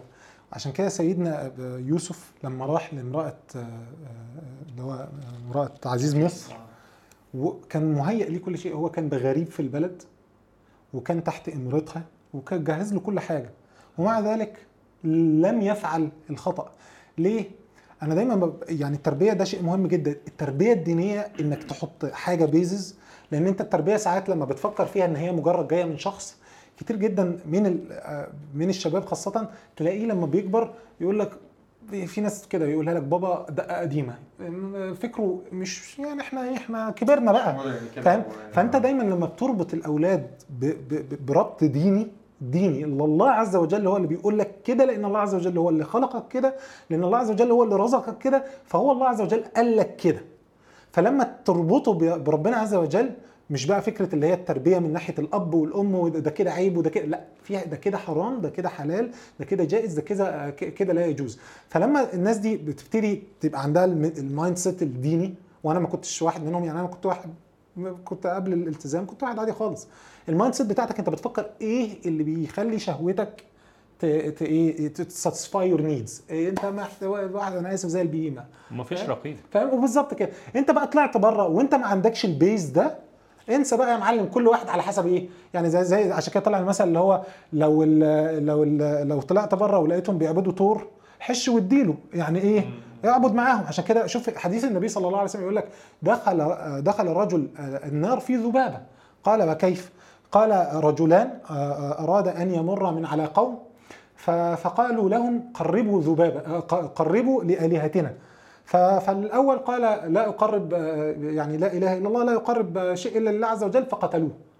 وأما الآخر فقال ليس معي شيئا. قال قرب ولو ذبابا. فقرب ذبابا فدخل به النار. فبيقول لك فهذا رجل رجل دخل النار في ذبابه ورجل دخل الجنة في ذبابه انت لما ما حدش بيبص عليك. عشان كده بيقول لك السعادة مش فكرة إنك قاعد مع أصحابك قاعد بتضحك. السعاده إنك لما تبقى قاعد لوحدك ومفيش أي مؤثرات.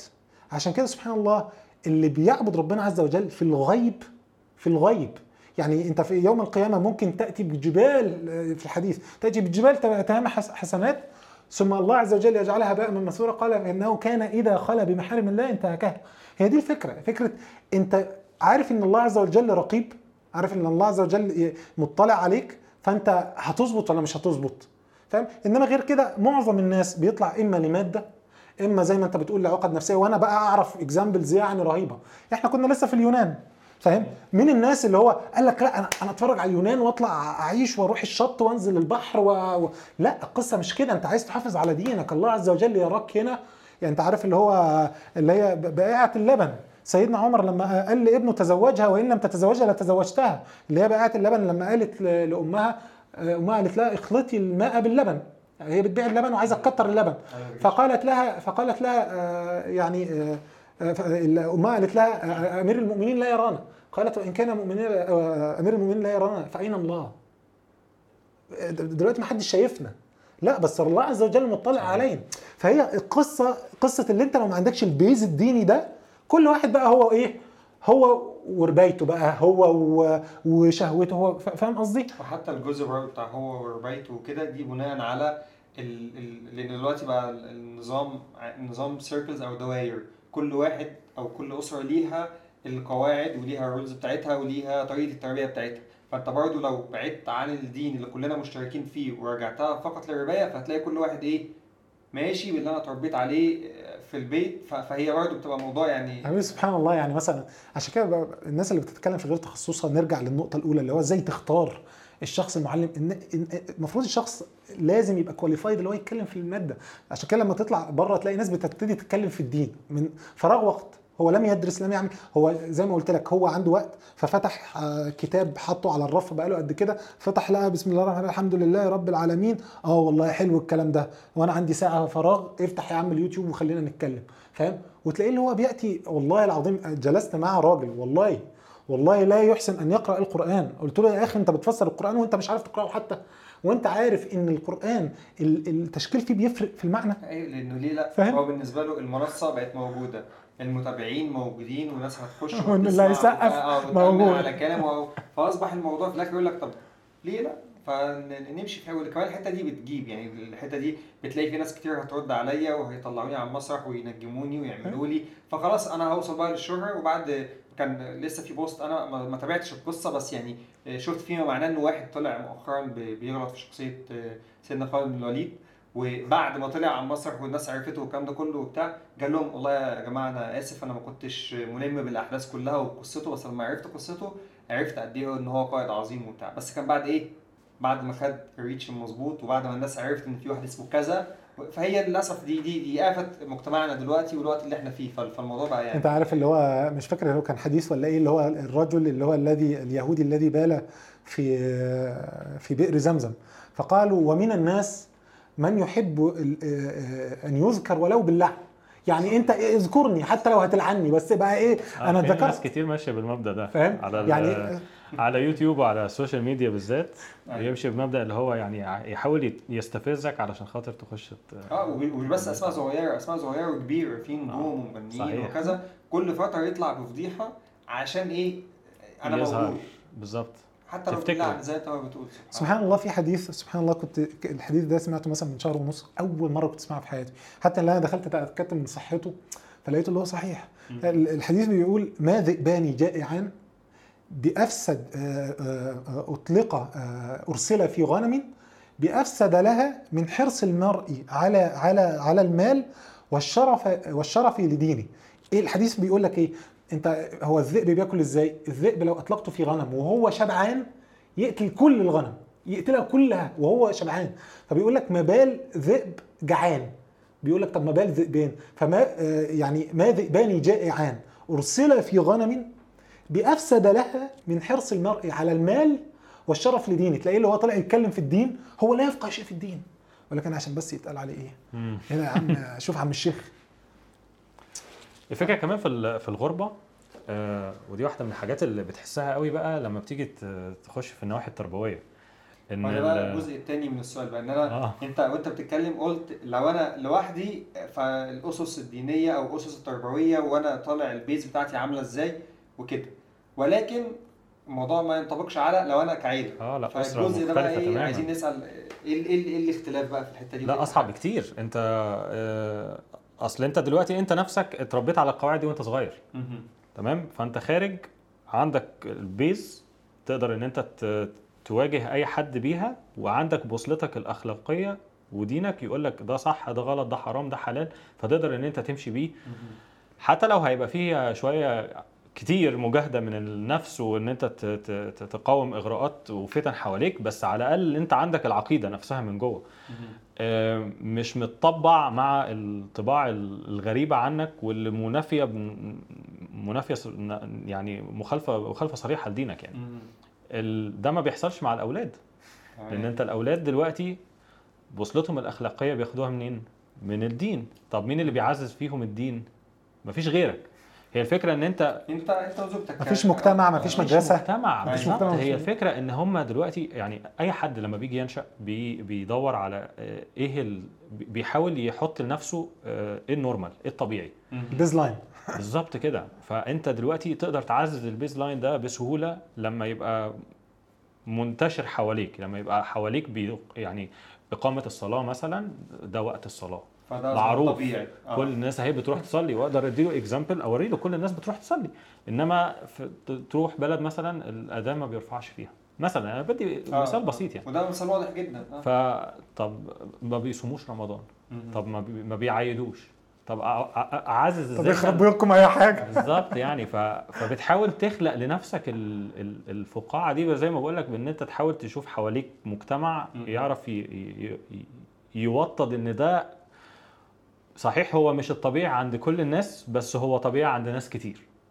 وأنت ممكن تنتمي يعني للناس دي وتبقى شبههم. وكذا أسرة مثلا آه، تبقوا قاعدين في مكان ما بتتجمعوا من وقت للتاني مع بعض. بالظبط. ده بيحصل already هي الفكرة إن أنت في ال... في ال... بتحسها الحتة دي بتب... بتبان قوي في الغربة لأن أنت you need to belong أنت محتاج تنتمي لحاجة. صح. لو ما انتميتش لحاجة مش هتحس إن أنت ليك هوية وسط الناس وهتحس إن أنت دايما غريب. هما الأطفال ما يتحملوش عبء إن هم يبقوا غرباء يعني هيحس إن هو على طول عايز ي normalize مع حاجة عايز إن هو يحس إن هو بي belong وإن المجتمع متقبله. يمكن المجتمع برضو دي دي بت vary من مكان للتاني قد إيه هو هيتقبل اختلافك عنه قد إيه هو هيتقبل ثقافتك أو دينك أو هيحترمهم بس في نفس الوقت هتبقى مغريات دايما إن أنت ت normalize مع اللي هم بيعملوه طبعا. واللي ممكن يكون مخالف لدينك هتبقى عالية إحنا مع كنا already لسه بنتكلم إن الكبير نفسه مش آمن على نفسه بالظبط. بيروح بي... بيندمج وبتاع فتخيل بقى الطفل اللي هو لسه آه، صلصال لسه عجينة طرية ما يعرفش الصح من الغلط ما عندوش أي آه، يعني إيه أي حاجات يستند إليها زي ما إحنا عندنا كده ككبار. فبقول لك تخيل الكبير مش قادر يحمي نفسه. تخيل بقى الصغير يعني. عامل سبحان الله كنت لسه بتفرج على documentary documentary هو أجنبي للناس اللي طلعوا من الجزيرة العربية السعودية وكانوا بيطلعوا يدرسوا بره وعملوا علاقات بره وأولادهم موجودين دلوقتي بيدوروا عليهم. عملوا علاقات مش جواز وبقى جايب لك واحد منهم إزاي بيدور على والده اللي هو موجود دلوقتي في السعودية والولد ده ك- كبير وبقى نصراني. يعني تخيل اللي انت تأتي يوم القيامة انت أب رحت عملت علاقة مع واحدة وهو وهي خلفت والولد ده ايا كان بقى يعني الشاهد اللي هو مثلا بقى نصراني. وده بتحصل كتير اللي انت ممكن واحد يسافر ويكون أسرة وهو بيكون أسرة متزوج واحدة مثلا مش مسلمة. والولد ي... مثلا بتاعه يحصل مشكلة ودي كتير بتحصل يتطلقوا. الست تروح واخدة الولد. خلاص كل سنة وانت طيب. الولد بقى هل هو مسلم؟ لا مش مسلم. وهكذا. سبحان الله أنا كان يعني كان في قصة لشخص قريب يعني ال- الشخص ده عايش في أمريكا ومتزوج واحدة أمريكية وعنده أولاد. وسبحان الله آه، توفي. وهو مسلم. توفي. ومالتي مليونير توفي. فالمهم آه، آه، آه، قرايبنا يعني كلموا ال- الست يقولوا له يعني ده مسلم المفروض يعمل كذا يتغسل بالطريقة الفلانية مش عارف إيه. فقالت لهم أي حد هيقرب من جوزي أنا هطلب له البوليس. تمام؟ إيه اللي حصل ليه؟ عمدوه تعميد نصراني ودفنوه في مدافن النصارى. هي القصة كمان يعني ودي بإحصائيات يعني دي مش مش كلام مرسل إحنا يعني. آه، ونحط يعني- مصادر أيوة. هي الفكرة إن يعني لما بتدرس مثلا إحصائيات مثلا اللي بيسافر جيل أول وجيل تاني وجيل تالت يعني أنت مثلا لنفرض إن أنت سافرت وأنت عندك اللي اللي يخلي المؤهلات لأن أنت لازم تكون مؤهل كأب وكأم إن أنت تعرف تربي كويس. صح. آه، هنا بيبقى الموضوع أسهل بكتير لأن هنا في ناس كتير جدا ماشية بمبدأ هذا ما وجدنا عليه آباؤنا وده اللي الناس ده الطبيعي اللي الناس بتعمله حوالينا. عشان كده لما بيطلعوا بره بيبقوا مسوخ بيبقوا بره زي إحنا جوه بنعمل كده إحنا بره بنعمل كده فبره بنعمل كده وخلاص. آه، ما بيبقاش الاقتناع عن عقيدة وعن فهم وعن اقتناع بالدين نفسه تقدر إن أنت تعززه في طفلك وي- ويقدر يواجه بيه المجتمع. ده بيبقى أصعب بكتير ده level تاني خالص من التربية. فحتى لو أنت قدرت تعمل ده هو ممكن ما يقدرش يعمل ده في اولاده يعني انت. يعني هتبقى عندك جيل ممكن الجيل ده يبقى مسلم والجيل التاني اللي بعده برضه مسلم بس مسلم غربي. الجيل اللي بعده بقى هيبتدي ينحدر فبتلاقي مثلا مع الجيل الثالث مثلا 70 80% بقوا مش عارفين أصلا إن هم مسلمين أو إن هم كان لهم أصول مسلمة ويقول لك إحنا كنا دي ال- دي نظرة كنا من- بعيد قوي من عرب قوي. يعني. يعني كده مش بتبص تحت رجليك في الجيل الحالي. بالظبط. انت كده ما شاء الله بتبص للجيل اللي بعدك واللي بعدك فيعني ودي اللي الدول بتعمله على فكرة. هي الدول بتجنسك إزاي؟ هي مش عايزاك انت. عشان كده في هولندا والحاجات دي هم بياخدوا اولادهم ليه؟ فاهم قصدي؟ هم مش محتاجيك انت. انت واحد بيخلف. إحنا محتاجين اللي انت بتخلفه ده. ده اللي إحنا نشتغل عليه لأنه هيطلع في البيئة من بقى انت إيه ده ال baseline بتاعك انت طالع بتتفرج عليه. هو ده اللي إحنا عايزينه. الجيل الثالث بيبقى الجيل ألماني جيل هولندي جيل فرنسي وده اللي بيحصل. من أنا- أصول عربية. أيوه أيوه. أنا كنت لسه بقى يعني ده كده ده يرد على الناس اللي بتقول لا أنا هسافر لأن ده بشوفه كردود كتير على الفيديوهات اللي هي من نوعية يا جماعة مشاكل الغرب كذا كذا كذا. فتلاقي تحت في ردود يقول لك لا ما أنا سافرت و- وممكن أعمل ده. يا جماعة ده أنت بس اللي مش عارف أنت مش متدين كافي ومش عارف تسيطر على نفسك. فمش عارف تربي لكن أنا أعرف في ناس كتير ربوا وطلعوا أولادهم حافظين القرآن في. الكريم وكذا وكذا هو فيه بيحصل بس دول كام في المية أيوة، ده ال exception بيحصل بقى يعني نتكلم بأرقام ولو دول كام في المية مش من اللي. بيسافروا للغرب جميل. طيب ولو الجيل الأول فعلا طلع كده كام في المية من الجيل التاني التاني بيطلع كده. كام في المية من الجيل التالت بيطلع كده صحيح. الناس اللي سافرت سنة 1950 ولا سنة 1940 وهاجروا للبلاد دي هل ولا احفاد أحفادهم لحد دلوقتي طالعين على نفس. على نفس نسبة كبيرة ال... هتلاقيهم بيتكلموا حاجة زي كده هتلاقي مثال كنت دايما أضربه الهنود ال- الإنج- ال- الإنجليز. النهارده بقى في جيل كامل من الهنود شكله هندي هندي هندي صرف يعني بس ال accent بتاعته British وثقافته وكل حاجة إنجليزية. صحيح فاهمني؟ فهو هو ده غصب عنك أنت ما هو أنت دي ده الثقافه جيل- اللي أنت ده اتربيت فيها جيل وشايفها. رابع أو خامس كمان انه الهنود من من بدري هم وأنا كنت البوست اللي لسه منزله اللي هو آه، صاحبنا في اليونان بيقول لي يا أحمد في ناس بتيجي هنا تعيش وتعيش معانا وتختلط بينا بيبقى أولادهم واولاد أولادهم أنت لما تكلمهم هم يونانيين.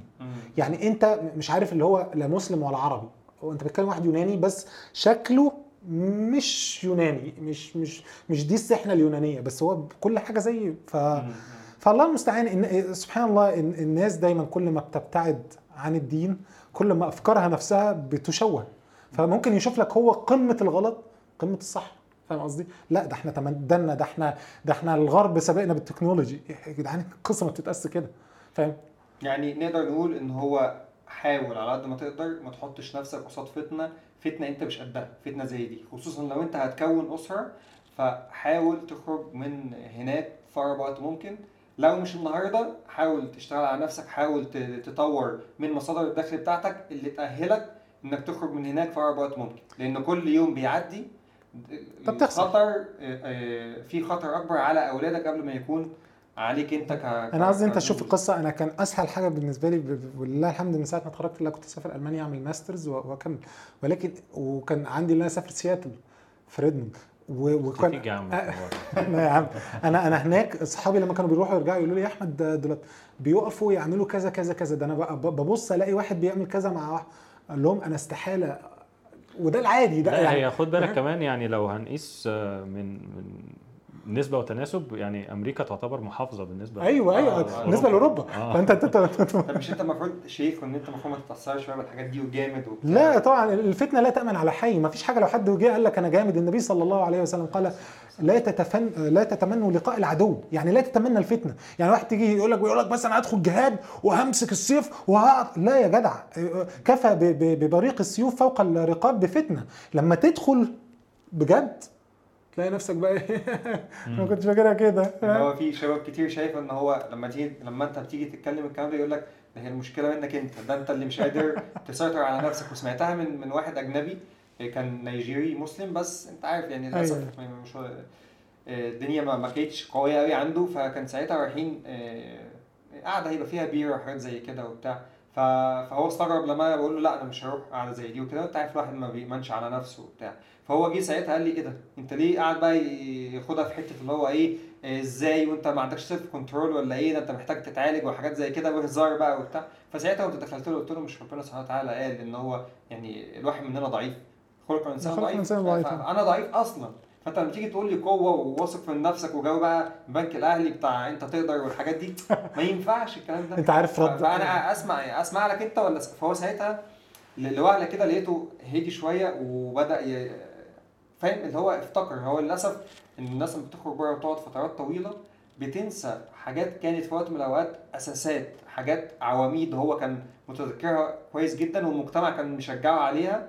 لما خرج بره وات- واتنقل زي ما انت ما قلت المجتمع مختلف وقطيع مختلف والكلام ده بدأ ينسى الحاجات دي كلها وبدأ يقول كلامهم ويتصرف تصرفاتهم ويؤمن بالحاجات اللي هم حتى كانوا بيؤمنوا يا بيها جدع انت عارف يعني انت هنا شوف لو أنا عايزك تسأل اي شاب آه، يعني طبعا انت بتمارس العادة السرية ولا لا؟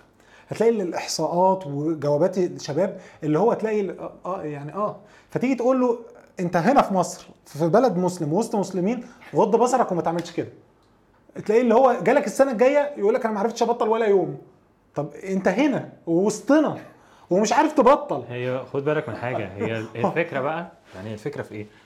إن يعني في وفي ناس بتجادل في الموضوع ده كتير إن فكرة طب ما هو هنا بيتعمل الغلط يعني عادي. ما الناس بتشرب خمور صحيح. وبتروح وما بتصليش وبتشتم في الشارع وفي ناس بتسب الدين كمان. صح. ف ف طب إيه بقى اللي فارق يعني؟ ما هو الغلط بيتعمل هنا والغلط بيتعمل هناك. هو الفرق الأساسي في التطبيع الطبيعي إيه؟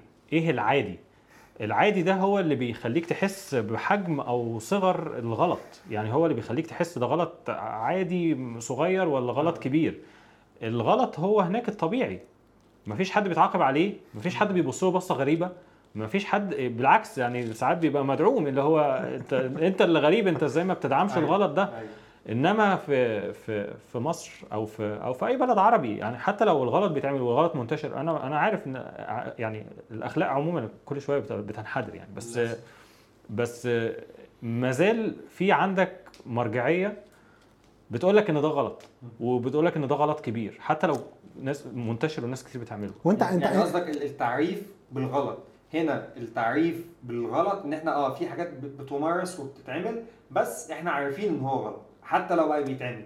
ولكن هناك التعريف المصطلح إن ده يتقال عليه غلط متدني جدا جدا. في حاجات كتير بقت تتعمل وبتتعامل ان هي انت عارف انت هنا بتزود اتليست البروبابيلتي الواحد يقول لك على حاجة غلط. يعني انت هنا موجود 10 أشخاص ممكن ثلاثة يقولوا لك انت اللي بتعمله ده غلط. هناك ما فيش هناك انت لما بتعمل غلط يعني المثال اللي انت كنت ذكرته اللي هو واحد يقول لك مثلا أنا أنا أنا حاسس إن أنا ست يقول له تمام.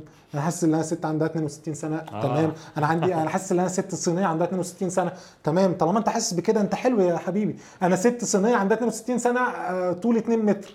آه حلو يا جميل. مش أنت مبسوط ده- بكده؟ ده في حيوانات دلوقتي. أيوه أيوه طبعا أيوه طبعا. فأنا قصدي اللي أنت هناك لو قلت له آه أنا آسف يعني قلت له أنا آه كلب لولو هيقول لك ابتدي هوهو طيب. ودي حاجة كنا كان دوكيومنتري أنا بتفرج عليه بخصوص المسألة دي يعني. ف...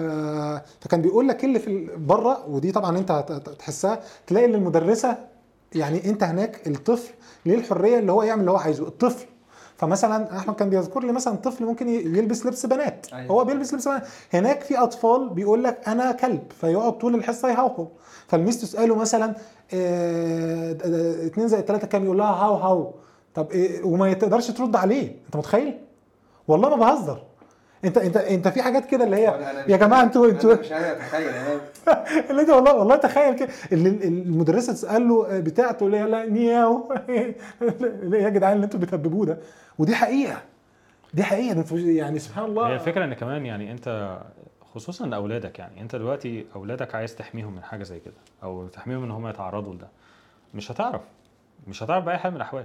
يعني هم هيروحوا مدرسة مثلا هتلاقي مثلا عندهم في المدرسة آه، ناس أبهاتهم وماما عندهم بابا وبابا تلاقي عندهم آه. ماما وماما موجودة في كلب في- وقطة. في, في الإيموجي لو فتحتوا الإيموجي هتلاقي في ال emojis اللي موجودة في بابا راجلين. وماما اللي هي العادية بعد كده في بابا بابا آه، ماما كل. ال variations بقى. آه بالظبط كل ال variations وهتلاقي مثلا آه، هتلاقي مثلا في المدرسة آه، ولد بيلبس هدوم بنات وبيتصرف زي البنات وتلاقي ولادك بيتخانقوا هم هو ده ولد ولا بنت بقى مش ف- بقى متطبق دلوقتي أيوة، أيوة أيوة. تروح في مدرسة في في, في الغرب عموما سواء آه. أمريكا أو غيره آه ودي private schools دي pri... لابس لبس بنات أيوه أيوة. ودي private أيوة. schools مش public ال public بقى يعني ده مضروب في 100 ال public schools في أمريكا أو في أوروبا أنت أنت أنت والله لك أن تتخيل إن الحاجات دي مضروبة في 100 لأن دي ال public school ال private schools بيبقى ليهم ساعات curriculum مخصوصة ناس معينة هي اللي بتدخلها عشان بتدفع فلوس بتاع. طب ولو لو أنا كأب حاولت أعترض على حاجة زي لا كده تعترض إيه؟ ده ال supreme هو court أنت الفكرة كلها في إن أنت أنت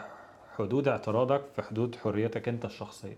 غير كده أنت بقى مش عندك قانون هتعترض على كمان. إيه؟ أنت هتعترض على سلوك الناس التانية؟ ما هو هو ده ابني.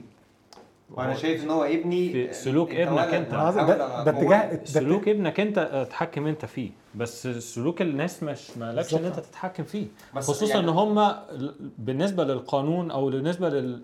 لتعريفهم للأخلاق ده مش منافي للأخلاق يعني أيوه بس لو اللي أنا عارفه برضه إن المدارس سواء هنا أو في أي حتة دايما ال- المدرسين بيتكلموا مع الطلبة وبيدردشوا معاهم ويعرفوا إيه اللي بيحصل والطالب بيبقى إيه لا هي الفكرة إن دلوقتي في ال curriculum بتاع التدريس نفسه في جزء اسمه ال identity expression أو إن أنت إزاي ت identify نفسك وأنت حاسس نفسك إيه.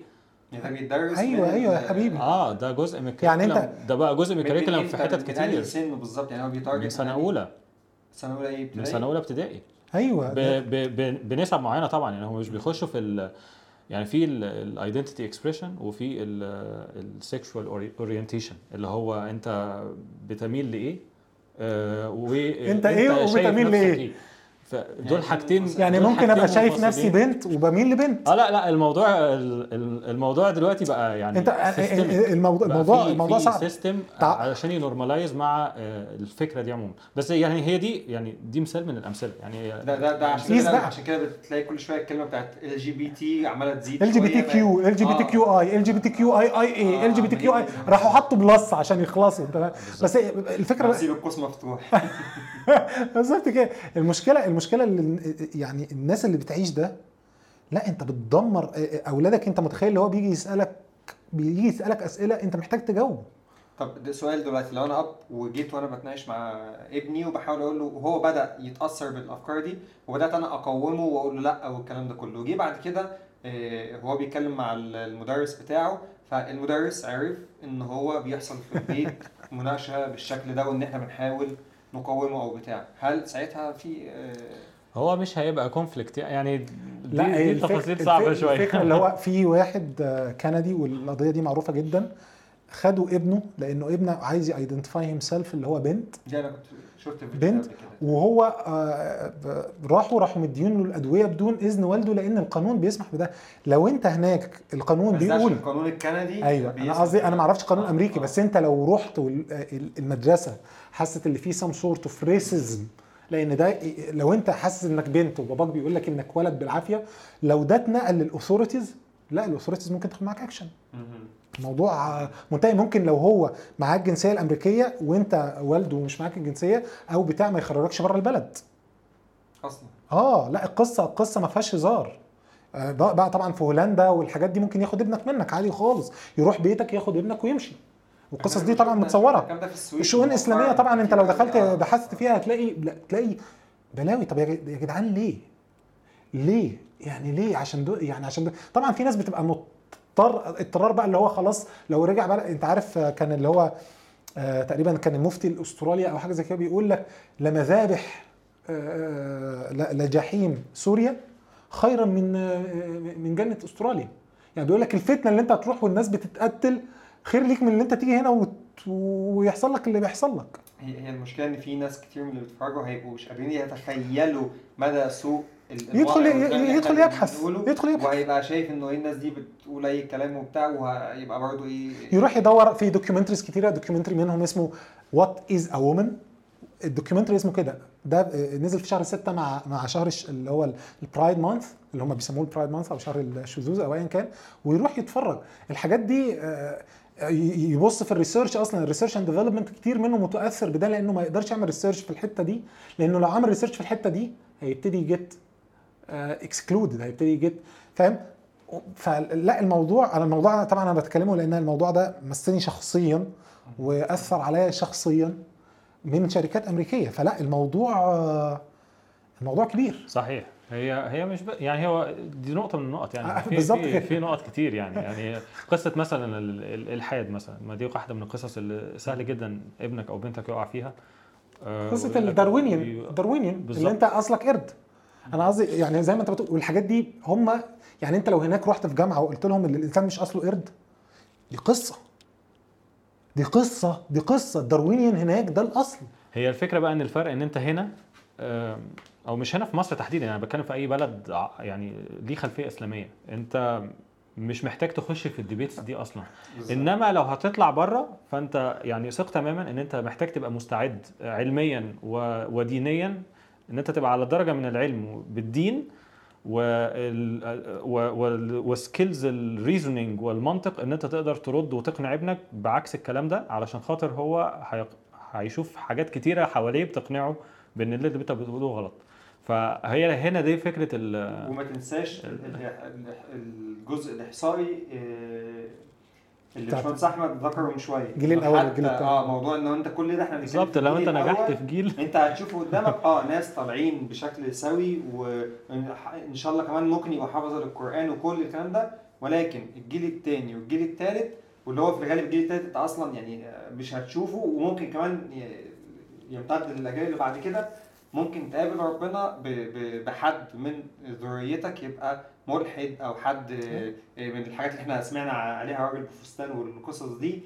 وساعتها أنت هتحاسب عليه وهتبقى أنت هتحاسب على إن أنت كنت أنت ال- السبب في إن أنت كنت بذره أو أنت اللي بدأت السلسال ده و... آه، لأن في في ناس لما جيت نزلت الفيديو أو كده لما كنت. اتكلمت عن التجربة بتاعتي لما رجعت من ألمانيا وكده ناس كتير كانوا بي... بي...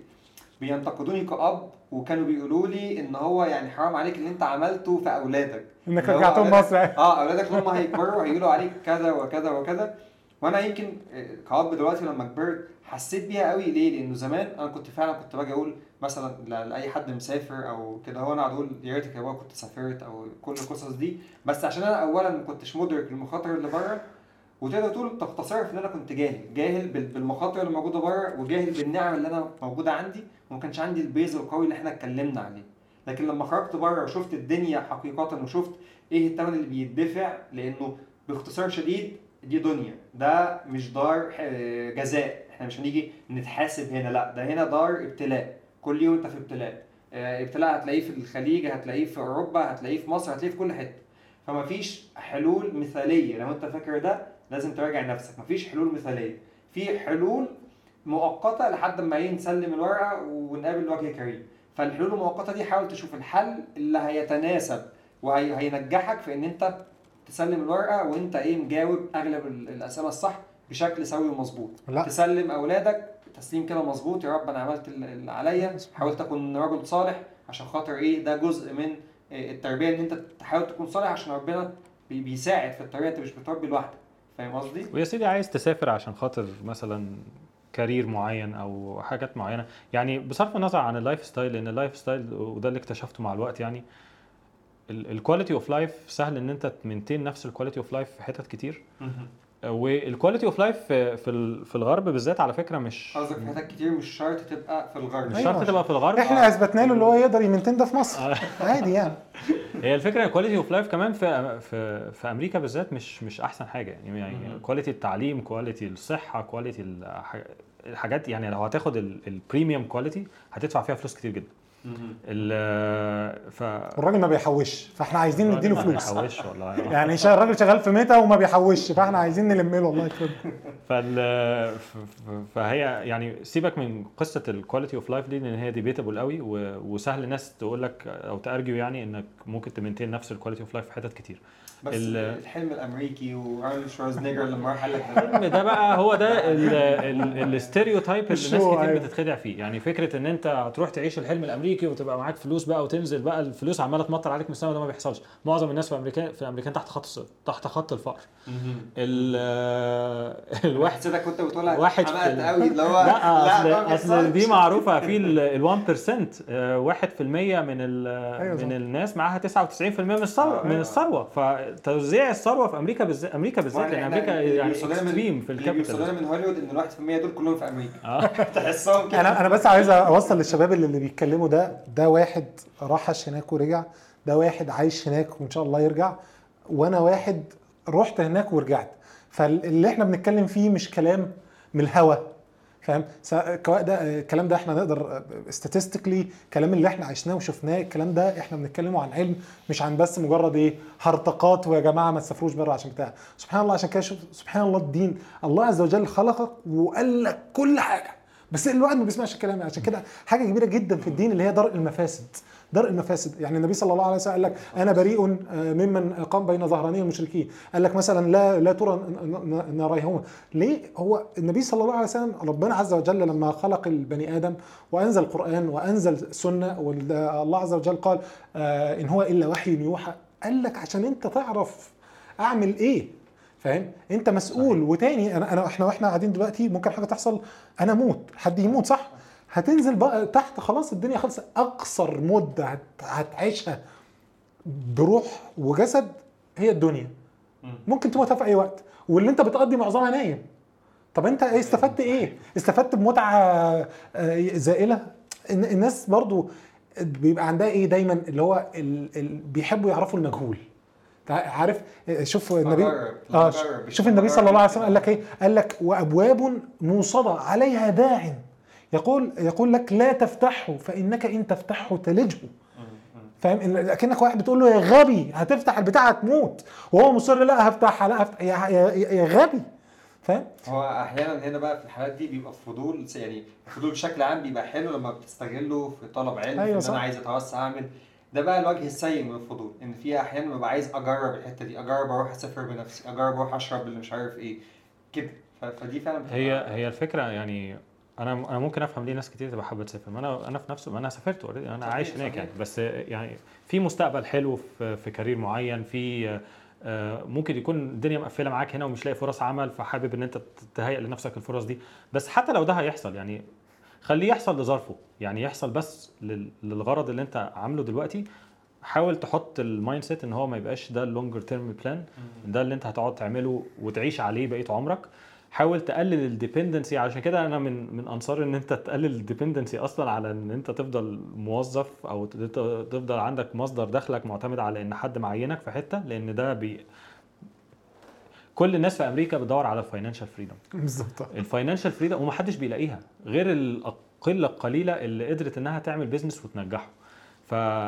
ففكرة إن أنت تقدر يبقى عندك ال financial freedom دي اللي تخليك تحط تروح بعد كده في أي حتة تنتقل فيها وما تكونش معتمد على أنت بتحوش كام هناك لأن أنت مش هتعرف تحوش هناك ف يعني يا ريت تحط لنفسك ال- ال plan دي يعني خد ال- الشغل أو ال career أو العلم اللي أنت هتاخده في في, في أمريكا أو في الغرب أو في أي. حتة. كمرحلة مرحلة انتقالية تنقلك لمكان تاني ب- بشكل أحسن. أو يعني تنقلك ترجعك مصر مثلا أو تنقلك لبلد عربي. بلد بس إسلامي تروح تكون. وضعك فيه أحسن من الأول أحسن من النقطة اللي أنت ابتديت منها. بس ما يكونش ال long term plan إن أنت تفضل عايش هناك آه، وتربي عيالك هناك وهم يربوا عيالهم خلينا هناك. نقول لو حبينا نلخصها لأي حد عايز ياخد المفيد هنقول ال best case scenario أفضل سيناريو ممكن إنك اولا تحصل على شغل ريموتلي تمام؟ شغل عن بعد. وبعد كده تختار أي بلد إسلامي مش لازم بلد معين عشان الناس فاكرة إن إحنا دايما عمالين نقول لأ اقعدوا اقعدوا روح في المكان اللي أنت عايزه. بس يبقى بلد ذات خلفية إسلامية سنغافورة. يعني. وتقام فيه. آه في أي سنغافورة تركيا.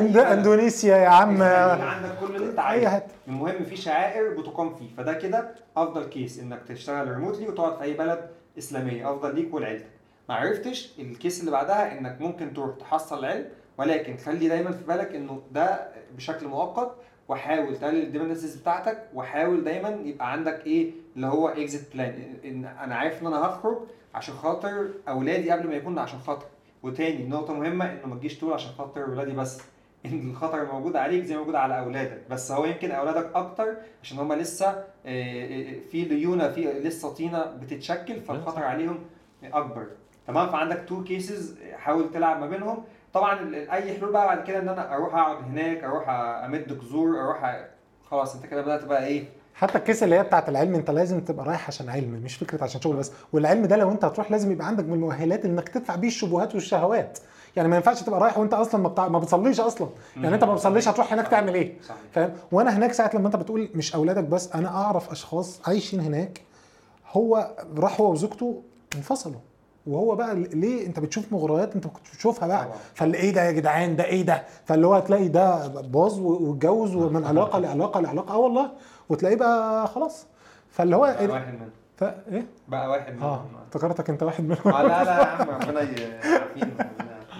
الله المستعان تمام ماشي كده خدنا برضه وقت طويل قوي في السؤال ده بس أتمنى تكون الصورة وضحت جدا جدا وهيجي لنا كمية ردود جميلة وظريفة آه بس عشان عشان تاني الثلاثه اللي بيتكلموا ناس عاشت التجربة still ده برضه ف- ما بيمنعش برضه عارف. يعني. هيطلعوا فينا ال- اللي آه. إحنا اللي ما وصلناش ننتقل بقى يعني للسؤال اللي بعد كده وهو إن شاء الله يبقى آخر سؤال بخصوص ال post الأخير اللي أنت كنت نزلته بتاع اوعى يغرك جسمك وكان بيتكلم عن الانبهار بال FAANG والناس اللي شغالة بالشركات اللي هي ذات مسميات وصيت معروف جدا وإن هي دايما إيه بتحس إنه اللي بيشتغل في الشركة دي كأنه خلاص قفل اللعب. لو أنا خلاص يا جدعان أنا اشتغلت في الشركة الفلانية اسمعوا مني أنا جامد جدا أنا ما وهكذا.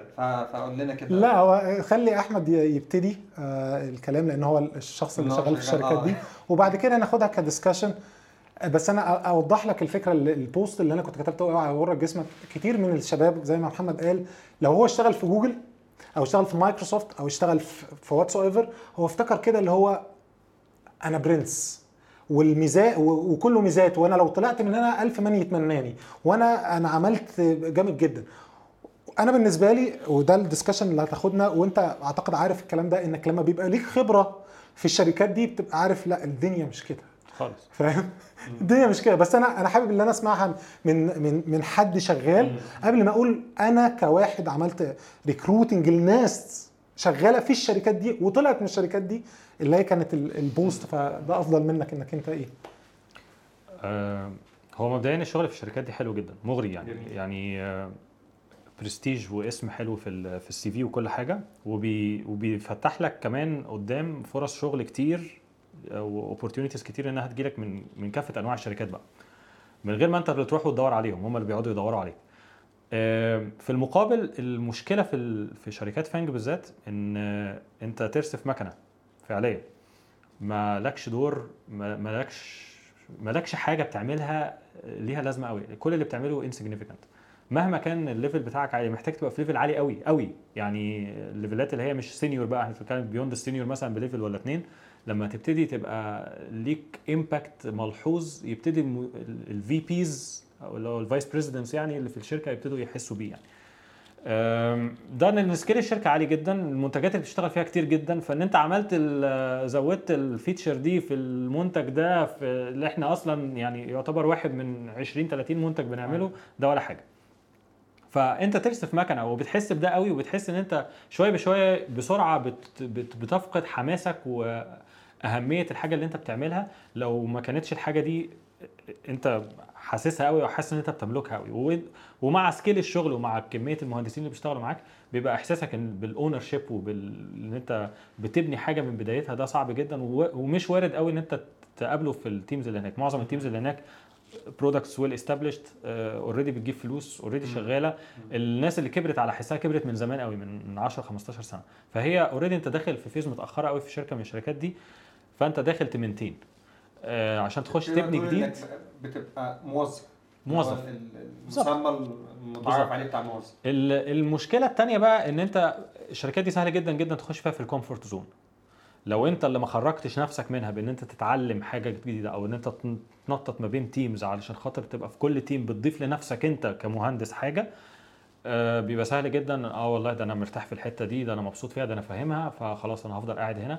فهتلاقي نفسك سنين عمالة تتحسب عليك سنين خبرة وأنت ما بتتعلمش فيها حاجة جديدة فبتبقى بت بت بتتعاكس عليك بالعكس بقى. اللي هو أنا لما تيجي تدور بقى على وظيفة تانية أنا عندي اكسبكتيشن إن اللي معاه ده معاه 15 سنة ده خد الدنيا فحت وردن آه. في حين إن هو كان بقى له مثلا منهم 10 سنين بيعمل نفس الحاجة هي نفس الشغل وما اتعلمش. حاجة. بالظبط. وده اللي. واللي أنا ذكرته والناس آه، اتضايقت منه. لا فعليا وخلي بالك أنت أنت بتتكلم اللي اللي هو بيسموهم ال home team اللي هو أنت في أمريكا يعني اللي هو top ال top.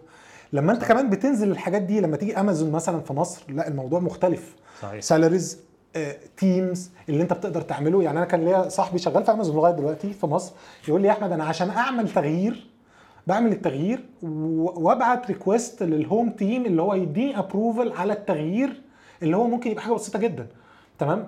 فبيقول لي انت بتلاقي نفسك عديت يومين وأنا عامل حاجة صغيرة ومستني يومين عشان أصلا تبقى approved صحيح. فاهم قصدي؟ ف ف ف فحتة ده بيخليك مع الوقت تخش بقى في حتة ال comfort zone ان انت بتبتدي تحب ده. انت تخلص التذكره براحتك تبعتها تاخد اليومين بتوعها انت قاعد ثانية وده بيتسبب في إيه بقى؟ انك إنك أنت لما بتطلع للسوق بتلاقي اللي السوق ليه احتياجات ما. بقتش عندك أصلا صحيح فاهم قصدي؟ اللي أنت آه أنت شغال في امازون بس أنت كنت بتعمل إيه في امازون؟ كنت بعمل ال code coverage كنا بنستخدم language developed by Amazon وكنت أنا جامد تنين فيها طب مين اللي بيستخدمها غير امازون؟ ولا أي حد هي الفكرة كمان إن هم عشان شركات كبيرة فهم عندهم ال ال ال السماحية إن الناس تبقى عاملة كده هم عندهم resources كتير أيوة. خد بالك إن معظم ال resources دي في الشركات دي بالذات بتبقى بيبقوا overstaffed يعني هم عينوا ناس كتير وخلاص يعني كان مثلا في team مثلا بيعمل حاجة بيعمل شغال على product وال product ده محتاج ي ship مثلا خلال ست شهور. فتح headcount كبير علشان خاطر يعرف ي ship ال product ده خلال ست شهور. مفيش vision بعد كده. طب الناس دي هتقعد تعمل إيه؟ قاعدين مفخدين بقى. فقاعدين كلهم بي maintain وا ال product ده وأمازون اللي بتصرف وما عندهاش مشكلة إنها تصرف. لحد ما حد يجي آه، director ولا حاجة يبتدي يحصل re-org عشان كده بيحصل فيها re-orgs كتير قوي. الشركات دي كل شوية بتقعد ت restructure ال teams وتنقل ده من هنا لهنا وتنقل ده من هنا لهنا عشان خاطر تحاول توزع ال resources تاني بشكل معقول ي utilize الناس دي في حاجات ت justify هم ليه بيدفعوا لهم فلوس. أيوه. الفكرة كمان بقى في, في اللي انت ذكرته اللي هي ال subsidiaries بقى بتاعت الشركات دي اللي هي resource بره أمريكا. يعني هم ال headquarter بتاعهم بيشتغلوا فيه في ال core projects ال core products شغالة كلها جوه أمريكا. بره أمريكا في أوروبا دلوقتي بقوا بياخدوا ownership لحاجات كبيرة علشان خاطر الفيزات العمل جوه أمريكا بقت restricted قوي فبقى عندهم hiring كبير بره بس في ال Middle East بالذات الشركات دي بتعامل ال Middle East ك distribution center و research center. يعني بيوزعوا فيه المنتج آه، بي- بيحاولوا ي hire وا منه recruit وا جوه الشركة لحد ما الناس اللي جوه الشركة دي تلاقي نفسها وظائف بره في ال teams اللي بره عشان يبقى عندهم pool of candidates جوه يعرفوا يتحركوا للشركات container بدل انت أنت container بدل ما ما يقعدوا ي hire وا من بره الناس لسه ما يعرفوهاش يبقى ده على الأقل جربناه. بس ما بياخدوش مشاريع فعلية وبياخدوا ownership كبير لل core products اللي الشركات شغالة فيها. فمعظم الناس اللي بتشتغل هنا بتحس إن هي they don't belong صح. للشركة الأم ما بيشتغلوش على product ذو قيمة وذو أهمية عالية. ف فما بيجي ما بيبقاش فيه لا visibility ولا experience رهيبة بي... بياخدوها وفي نفس الوقت بياخدوا فلوس كويسة. ف... أنا عارف إن الناس ما بتحبش تسمع الحاجات دي ولكن أنت كل ما ال experience بتاعتك بتزيد بالنسبة لك ده كله انت ده business فانت بتحط نفسك ال business ده عايز إيه؟ أنا داخل على إيه؟ أنا باخد كام؟ أنا بعمل إيه؟ وتلاقي كتير. عشان كده مثلا من الناس معروفين جدا اللي هو بتاع AlgoExpert. AlgoExpert عمل إيه؟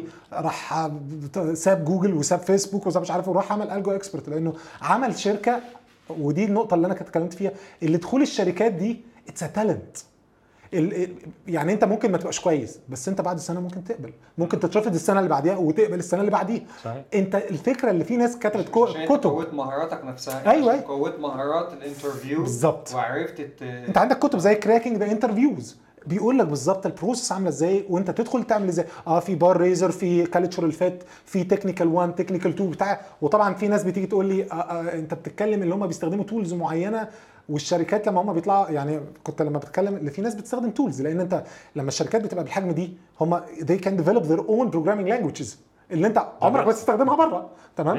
و- وال tools بتاعتهم. فلما بيطلعوا بره في ناس فهمت اللي هو لا أنت إحنا ما بنتكلمش على ال technologies يعني لما تطلع أنت تعمل interview بره هيكلموك على ال technology. أنت مثلا إحنا ال startup عندنا إحنا ما بنقولش لحد على technology إحنا بن hire ه لو هو فاهم tech صح بن hire ه وال technology بقى ال stack نفسه لا يا عم ممكن تغير في أي وقت. هو ال stack عموما في شركات كتير حتى الصغيره منها بقى irrelevant. يعني بالظبط. ال ال tech stack implementation detail هو أنا عايز أكلم المكنة فأشوف المكنة محتاجة أكلمها بايه النهارده فهكلمها باللغة دي. إنما ال main focus على ال engineering fundamentals إزاي ال system بيتبني إزاي ال product بي ship إيه الريكويرمنتس. البلاننج السكوب ديفاين السكوب ده مع الناس.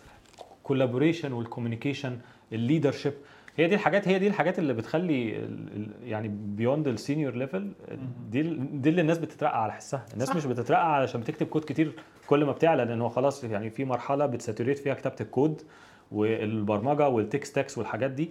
ال skills اللي بتحتاجها بعد كده beyond ال level ده بتبقى معظمها managerial ومعظمها project wise معظمها organization معظمها communication. collaboration prioritization time management الحاجات دي عشان كده لما تقعد تقرأ أنا عشان كده في ناس سبحان الله وهي بتتكلم دايما تيجي تقول لي تهاجمك تقول لك أنت كل اللي بتقوله ده غلط. أنا ما بقولكش على فكرة من من تخيلي. صحيح. لا هو أنت لما بتوصل ل seniority معين بتعرف الشركات بتشتغل إزاي وده مش عيب. هي دي big corps انت انت شخص في وسط 250 ألف شخص. صحيح. انت متخيل لما الشركة تبقى معينة مثلا مليون واحد وانت واحد في المليون.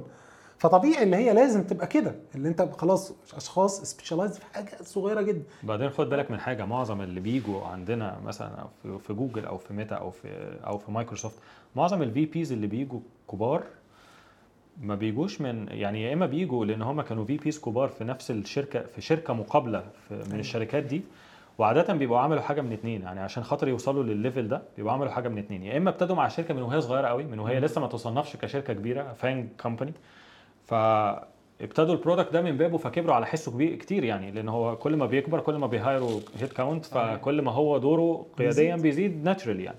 يا إما إن هو آه، كان عامل startups أو كان شغال في startups ووصل فيها لل level معين فاهم فيه ال product sense وال deployment وال issues وال competition والحاجات دي كلها فهم عايزين ال value دي. دي ال value بالنسبة لهم إن هم ياخدوه يجيبوه على VP level ROI. آه بالظبط. return investment بالظبط. وهو سبحان الله عشان كده في ناس بت get attached so much يعني أنت مثلا لو هو شغال في امازون وجبت له مثلا قلت له بس آه يعني قشطة أنت شغال في امازون وبعدين؟ فاهم؟ أو شغال في جوجل بعدين. إيه بقى مؤهلاتك يعني؟ قشطة يلا نتكلم. يعني- تلاقي اللي هو أنت بتشتمني؟ لا القصة يعني مش كده. إحنا عايزين نوصله للناس عشان الناس ما تفهمش غلط وإن إحنا بنقلل إحنا عايزين نقول إن. هو في الآخر ال- الشخص اللي عرف يوصل لهناك هو زيه زي اللي عرف يوصل ل startup تانية أو شركة تانية أو بتاع. هو بس شخص ذكي عرف ياخد آه، إيه الطريق المناسب اللي يدخلني في شركة زي دي. خلي الطريق ده عرف يخش جوه وفي الآخر still هو still مهندس شاطر زيه زي آه، إحنا اللي عايزين نقوله للناس واللي كان الغرض من ال post اللي انت افضل اشتغل على نفسك. بالظبط. Regardless of the company that you are working at ال value- افضل اشتغل على نفسك. ال value مش في ال company اللي انت بتشتغل بالظبط. فيها ال value في انت كمهندس عامل إزاي انت إيه ال qualification بتاعتك؟ حتى- انت لو خرجت من ال company دي دلوقتي ورحت حتة تانية هتقدر تأدي فيها ولا لأ؟ فأنا ده واحد من الأسباب إن أنا يعني في في كل شركة من دول يعني أقصى مدة قعدتها في team كانت سنة ونص. أنا مش قادر. وده مش بسبب إن أنا مش لا لو في حد من الناس القديمة سمعك يعني ممكن يروح يقول لك أنت ما عندكش ولا ويقعد بقى زمان كانوا أيوة. أقل حاجة 20 سنة. دي مشكلة. أنا عشان كده ما كنتش بقعد في شركة واحدة. كتير. أنا أنت أنت لو أنت واحد طب أنا آسف اللي قطعت الكلام. اللي أنت واحد عندك عايز تطلع من ال comfort zone بتحب تتحرك بتحب يعني أحمد اللهم بارك لما تشوفه في ال LinkedIn لا الشخص يعني أنت تشوفه تلاقيه مثلا بيبعت post كل يوم مثلا وتلاقيه بيكتب مش بيكتب السلام عليكم. وبكرة صباح الخير وبك... لا ده اللهم بارك بيكتب معلومات. الناس دي اللي بتبقى عايزة تتحرك ما بيبقاش قادر يقعد مكانه كتير بيفرك. لا حركوني. فاهم قصدي؟ فأنا آسف هكمل كلامك. آه لا يعني هي هي زي ما أنت بتقول يعني فكرة إن أنا طول ما أنا بحسس إن أنا مش بس ب add value لل company أنا ب add value ليا. أنا أنا أنا يهمني أكتر من إن أنا أبقى بأدي للمنتج أبقى بأدي لنفسي بالظبط. لأن أنا ب invest في نفسي في الآخر. فطول ما أنا بحس إن أنا بأدي لنفسي value في الشغل اللي أنا بشتغله بتعلم حاجات جديدة. تمام. أول ما بحس إن ال curve ده بي saturate بي saturate ممكن ي saturate knowledge ممكن knowledge wise أو level wise يعني صح. إن أنا مش عارف a grow أكتر من كده بسبب إن سماحيات الشغل في ال team ده دلوقتي ما تسمحليش إن أنا a grow beyond ال responsibilities دي. أو إن أنا a grow في ال في ال في ال knowledge بتاعتي ك engineering wise فخلاص ف it's time to move on يعني إن أنا أروح حتة ثانية يعني. جزاك الله خير يا أحمد. يعني سماعها منك more authentic عن اللي الناس تسمعها مني. وإن كنت آه، أنا عملتها عن تجربة.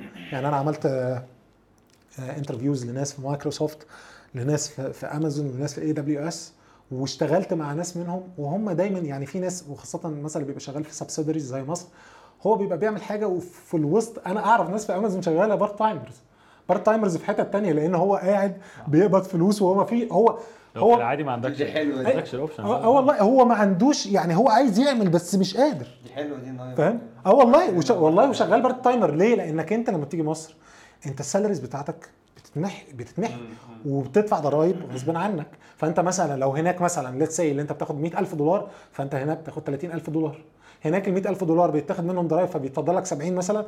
هنا انت ال 20000 دولار بتاخد منهم ضرائب فبتلاقي نفسك اللي انت معاك مثلا 13 14 ف- فبيلاقي اللي انت أنا شغال في أمازون يا عم سيبوا لي يا عم مش عايز أمازون يا عم. والله وقابلتهم. ف...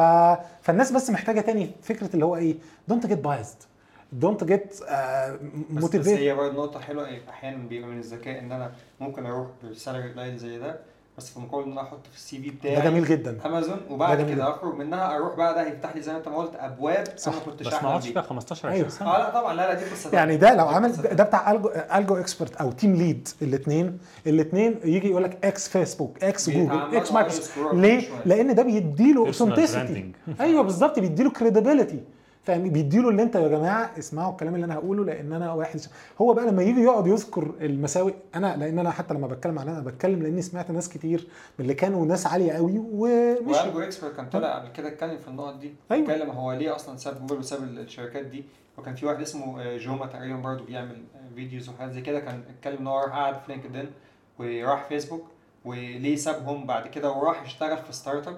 بنفس نفس الأسباب أنا أعرف ناس كتير سابت جوجل وسابت آه، آه. مايكروسوفت وسابت فهي حلوة إن هي بتحط لك. في ال CV آه، الجزء القوي اللي هو بعد كده لما يجي حد يكلمك وتوصل لنقطة في النقاش اللي هو إيه هي بقى مين هيعلق على مين تعالى لي بقى تطلع الك... يعني هو حلو ككارت أيوة. طلعه وقت العوزه هي الفكرة أيوة. كمان أنت تاخد بالك من حاجة إن beyond ال senior level اللي بيكمل في سلك ال technical IC اللي هو ال individual contributor يعني اللي هو بيشتغل بإيده كمهندس نسبة قليلة جدا.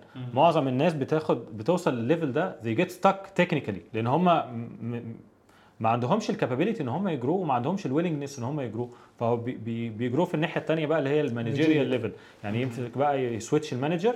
ما بيصدق يبقى مثلا senior level لأن في شركات بتقول لك من senior level ممكن ت switch لل managerial وتبقى manager. وخلاص وتعيش بقى على قصة ال management ما بقتش technical any more ما تكتبش بيه كود بايديك كل اللي بتعمله إن أنت ت manage ناس ودي في الشركات دي بالذات حلوة جدا لأن أنت في managerial hierarchy مش هتلبس في الحيط قوي وفي نفس الوقت هيبقى عندك مرتب حلو هت grow أحسن و- وهكذا. اللي عايزين نوصل للناس الكلمة اللي أحمد في قالها. ناس ممكن تقول لك عاجبني قوي الجو ده. أيوه الكلمة اللي أحمد قالها اللي هو أنت أنت مش بتشتغل عشان المنتج بس انت بتشتغل عشان نفسك. بالظبط. وده اللي أنا بحاول أوصله للناس. بس في ناس بتقول لك لا أنا ابن الشركة. هي قصة كويس إنك تبقى حاسس إنك ابن الشركة ولكن في اللحظة اللي أنت هتقرر لأن شركتك ليها اسم كبير إنك توقف improvements في نفسك فأنت كده فكك. ممكن تبقى خريج هارفرد وفي الآخر ما تعرفش تشتغل. مهما ف- كان يعني شركتك ومهما كان الاسم بتاعها اشتغل على نفسك. تشتغل على نفسك لازم. ده المهم. بالظبط. جميل جدا أعتقد إحنا كده اتكلمنا فيه كفاية وأعتقد بتاع ممكن يبقى معدي الساعتين ساعتين. وتلت أهو آه هيطلع عيننا في ال في الإيديت. ساعتين وتلت ده الجزء الثاني أيوة. بس آه. الله المستعان ماشي آه أنا سعيد جدا جدا إن إحنا كنا متجمعين النهارده في اللقاء اللي ما بيتكررش خالص ده آه. وأتمنى إن إحنا نكرره تاني إن شاء الله. وأنا متأكد. إن يعني يبقى تحت الكومنتات يعني بعيد عن الكومنتات بتاعت الهجوم هيبقى في ناس كتير آه، حابة ده يقول لك كرروها تاني واعملوها. وسووا والكلام ده كله وبس في حاجة عايزين الجميل تاني؟ الجميل في القعدة دي اللي هي مش قاعدة اللي إحنا تعالوا يا جماعة نتكلم عن التكنيك هي قعده فضفضة أكتر آه، منها آه. فاحنا بنحاول. نوصل لكم إحنا كأشخاص بنفكر إزاي وده اللي انت هت... يعني أنا دايما لما كنت بقرأ في كتب ال software engineering management تلاقي اللي أفضل كتب engineering management هي الكتب اللي بيحكي فيها الشخص هو عمل إيه عشان يقوم شركته مش مش الكتب نعمل واحد اتنين تلاتة أربعة خمسة لا ده بيقول لك what I did to make it succeed اللي أنا عملته عشان ي succeed فده فكرة إنك بتسمعه مننا اللي هو. بالظبط. بالظبط. اللي. في قلوبنا هو ده اللي بالفعل هي هي هيفيدكم. تمام؟ ف نتمنى إنه يوصل للناس يعني يا رب إن شاء الله. في كلمة أخيرة عايز تحب تضيفها؟ لا والله أنا سعيد باللقاء. يعني الحمد لله اتكلمنا في مواضيع كتير. يا رب بس. الناس ما تكونش زهقت مننا. لا لا إن شاء الله الناس مش هتزهق. اللي هيزهق بقى هيبقى على قناة أبو سريع فماليش دعوة. الله المستعان. جزاكم الله خيرا. السلام عليكم ورحمة الله وبركاته. السلام عليكم. السلام مع عليكم.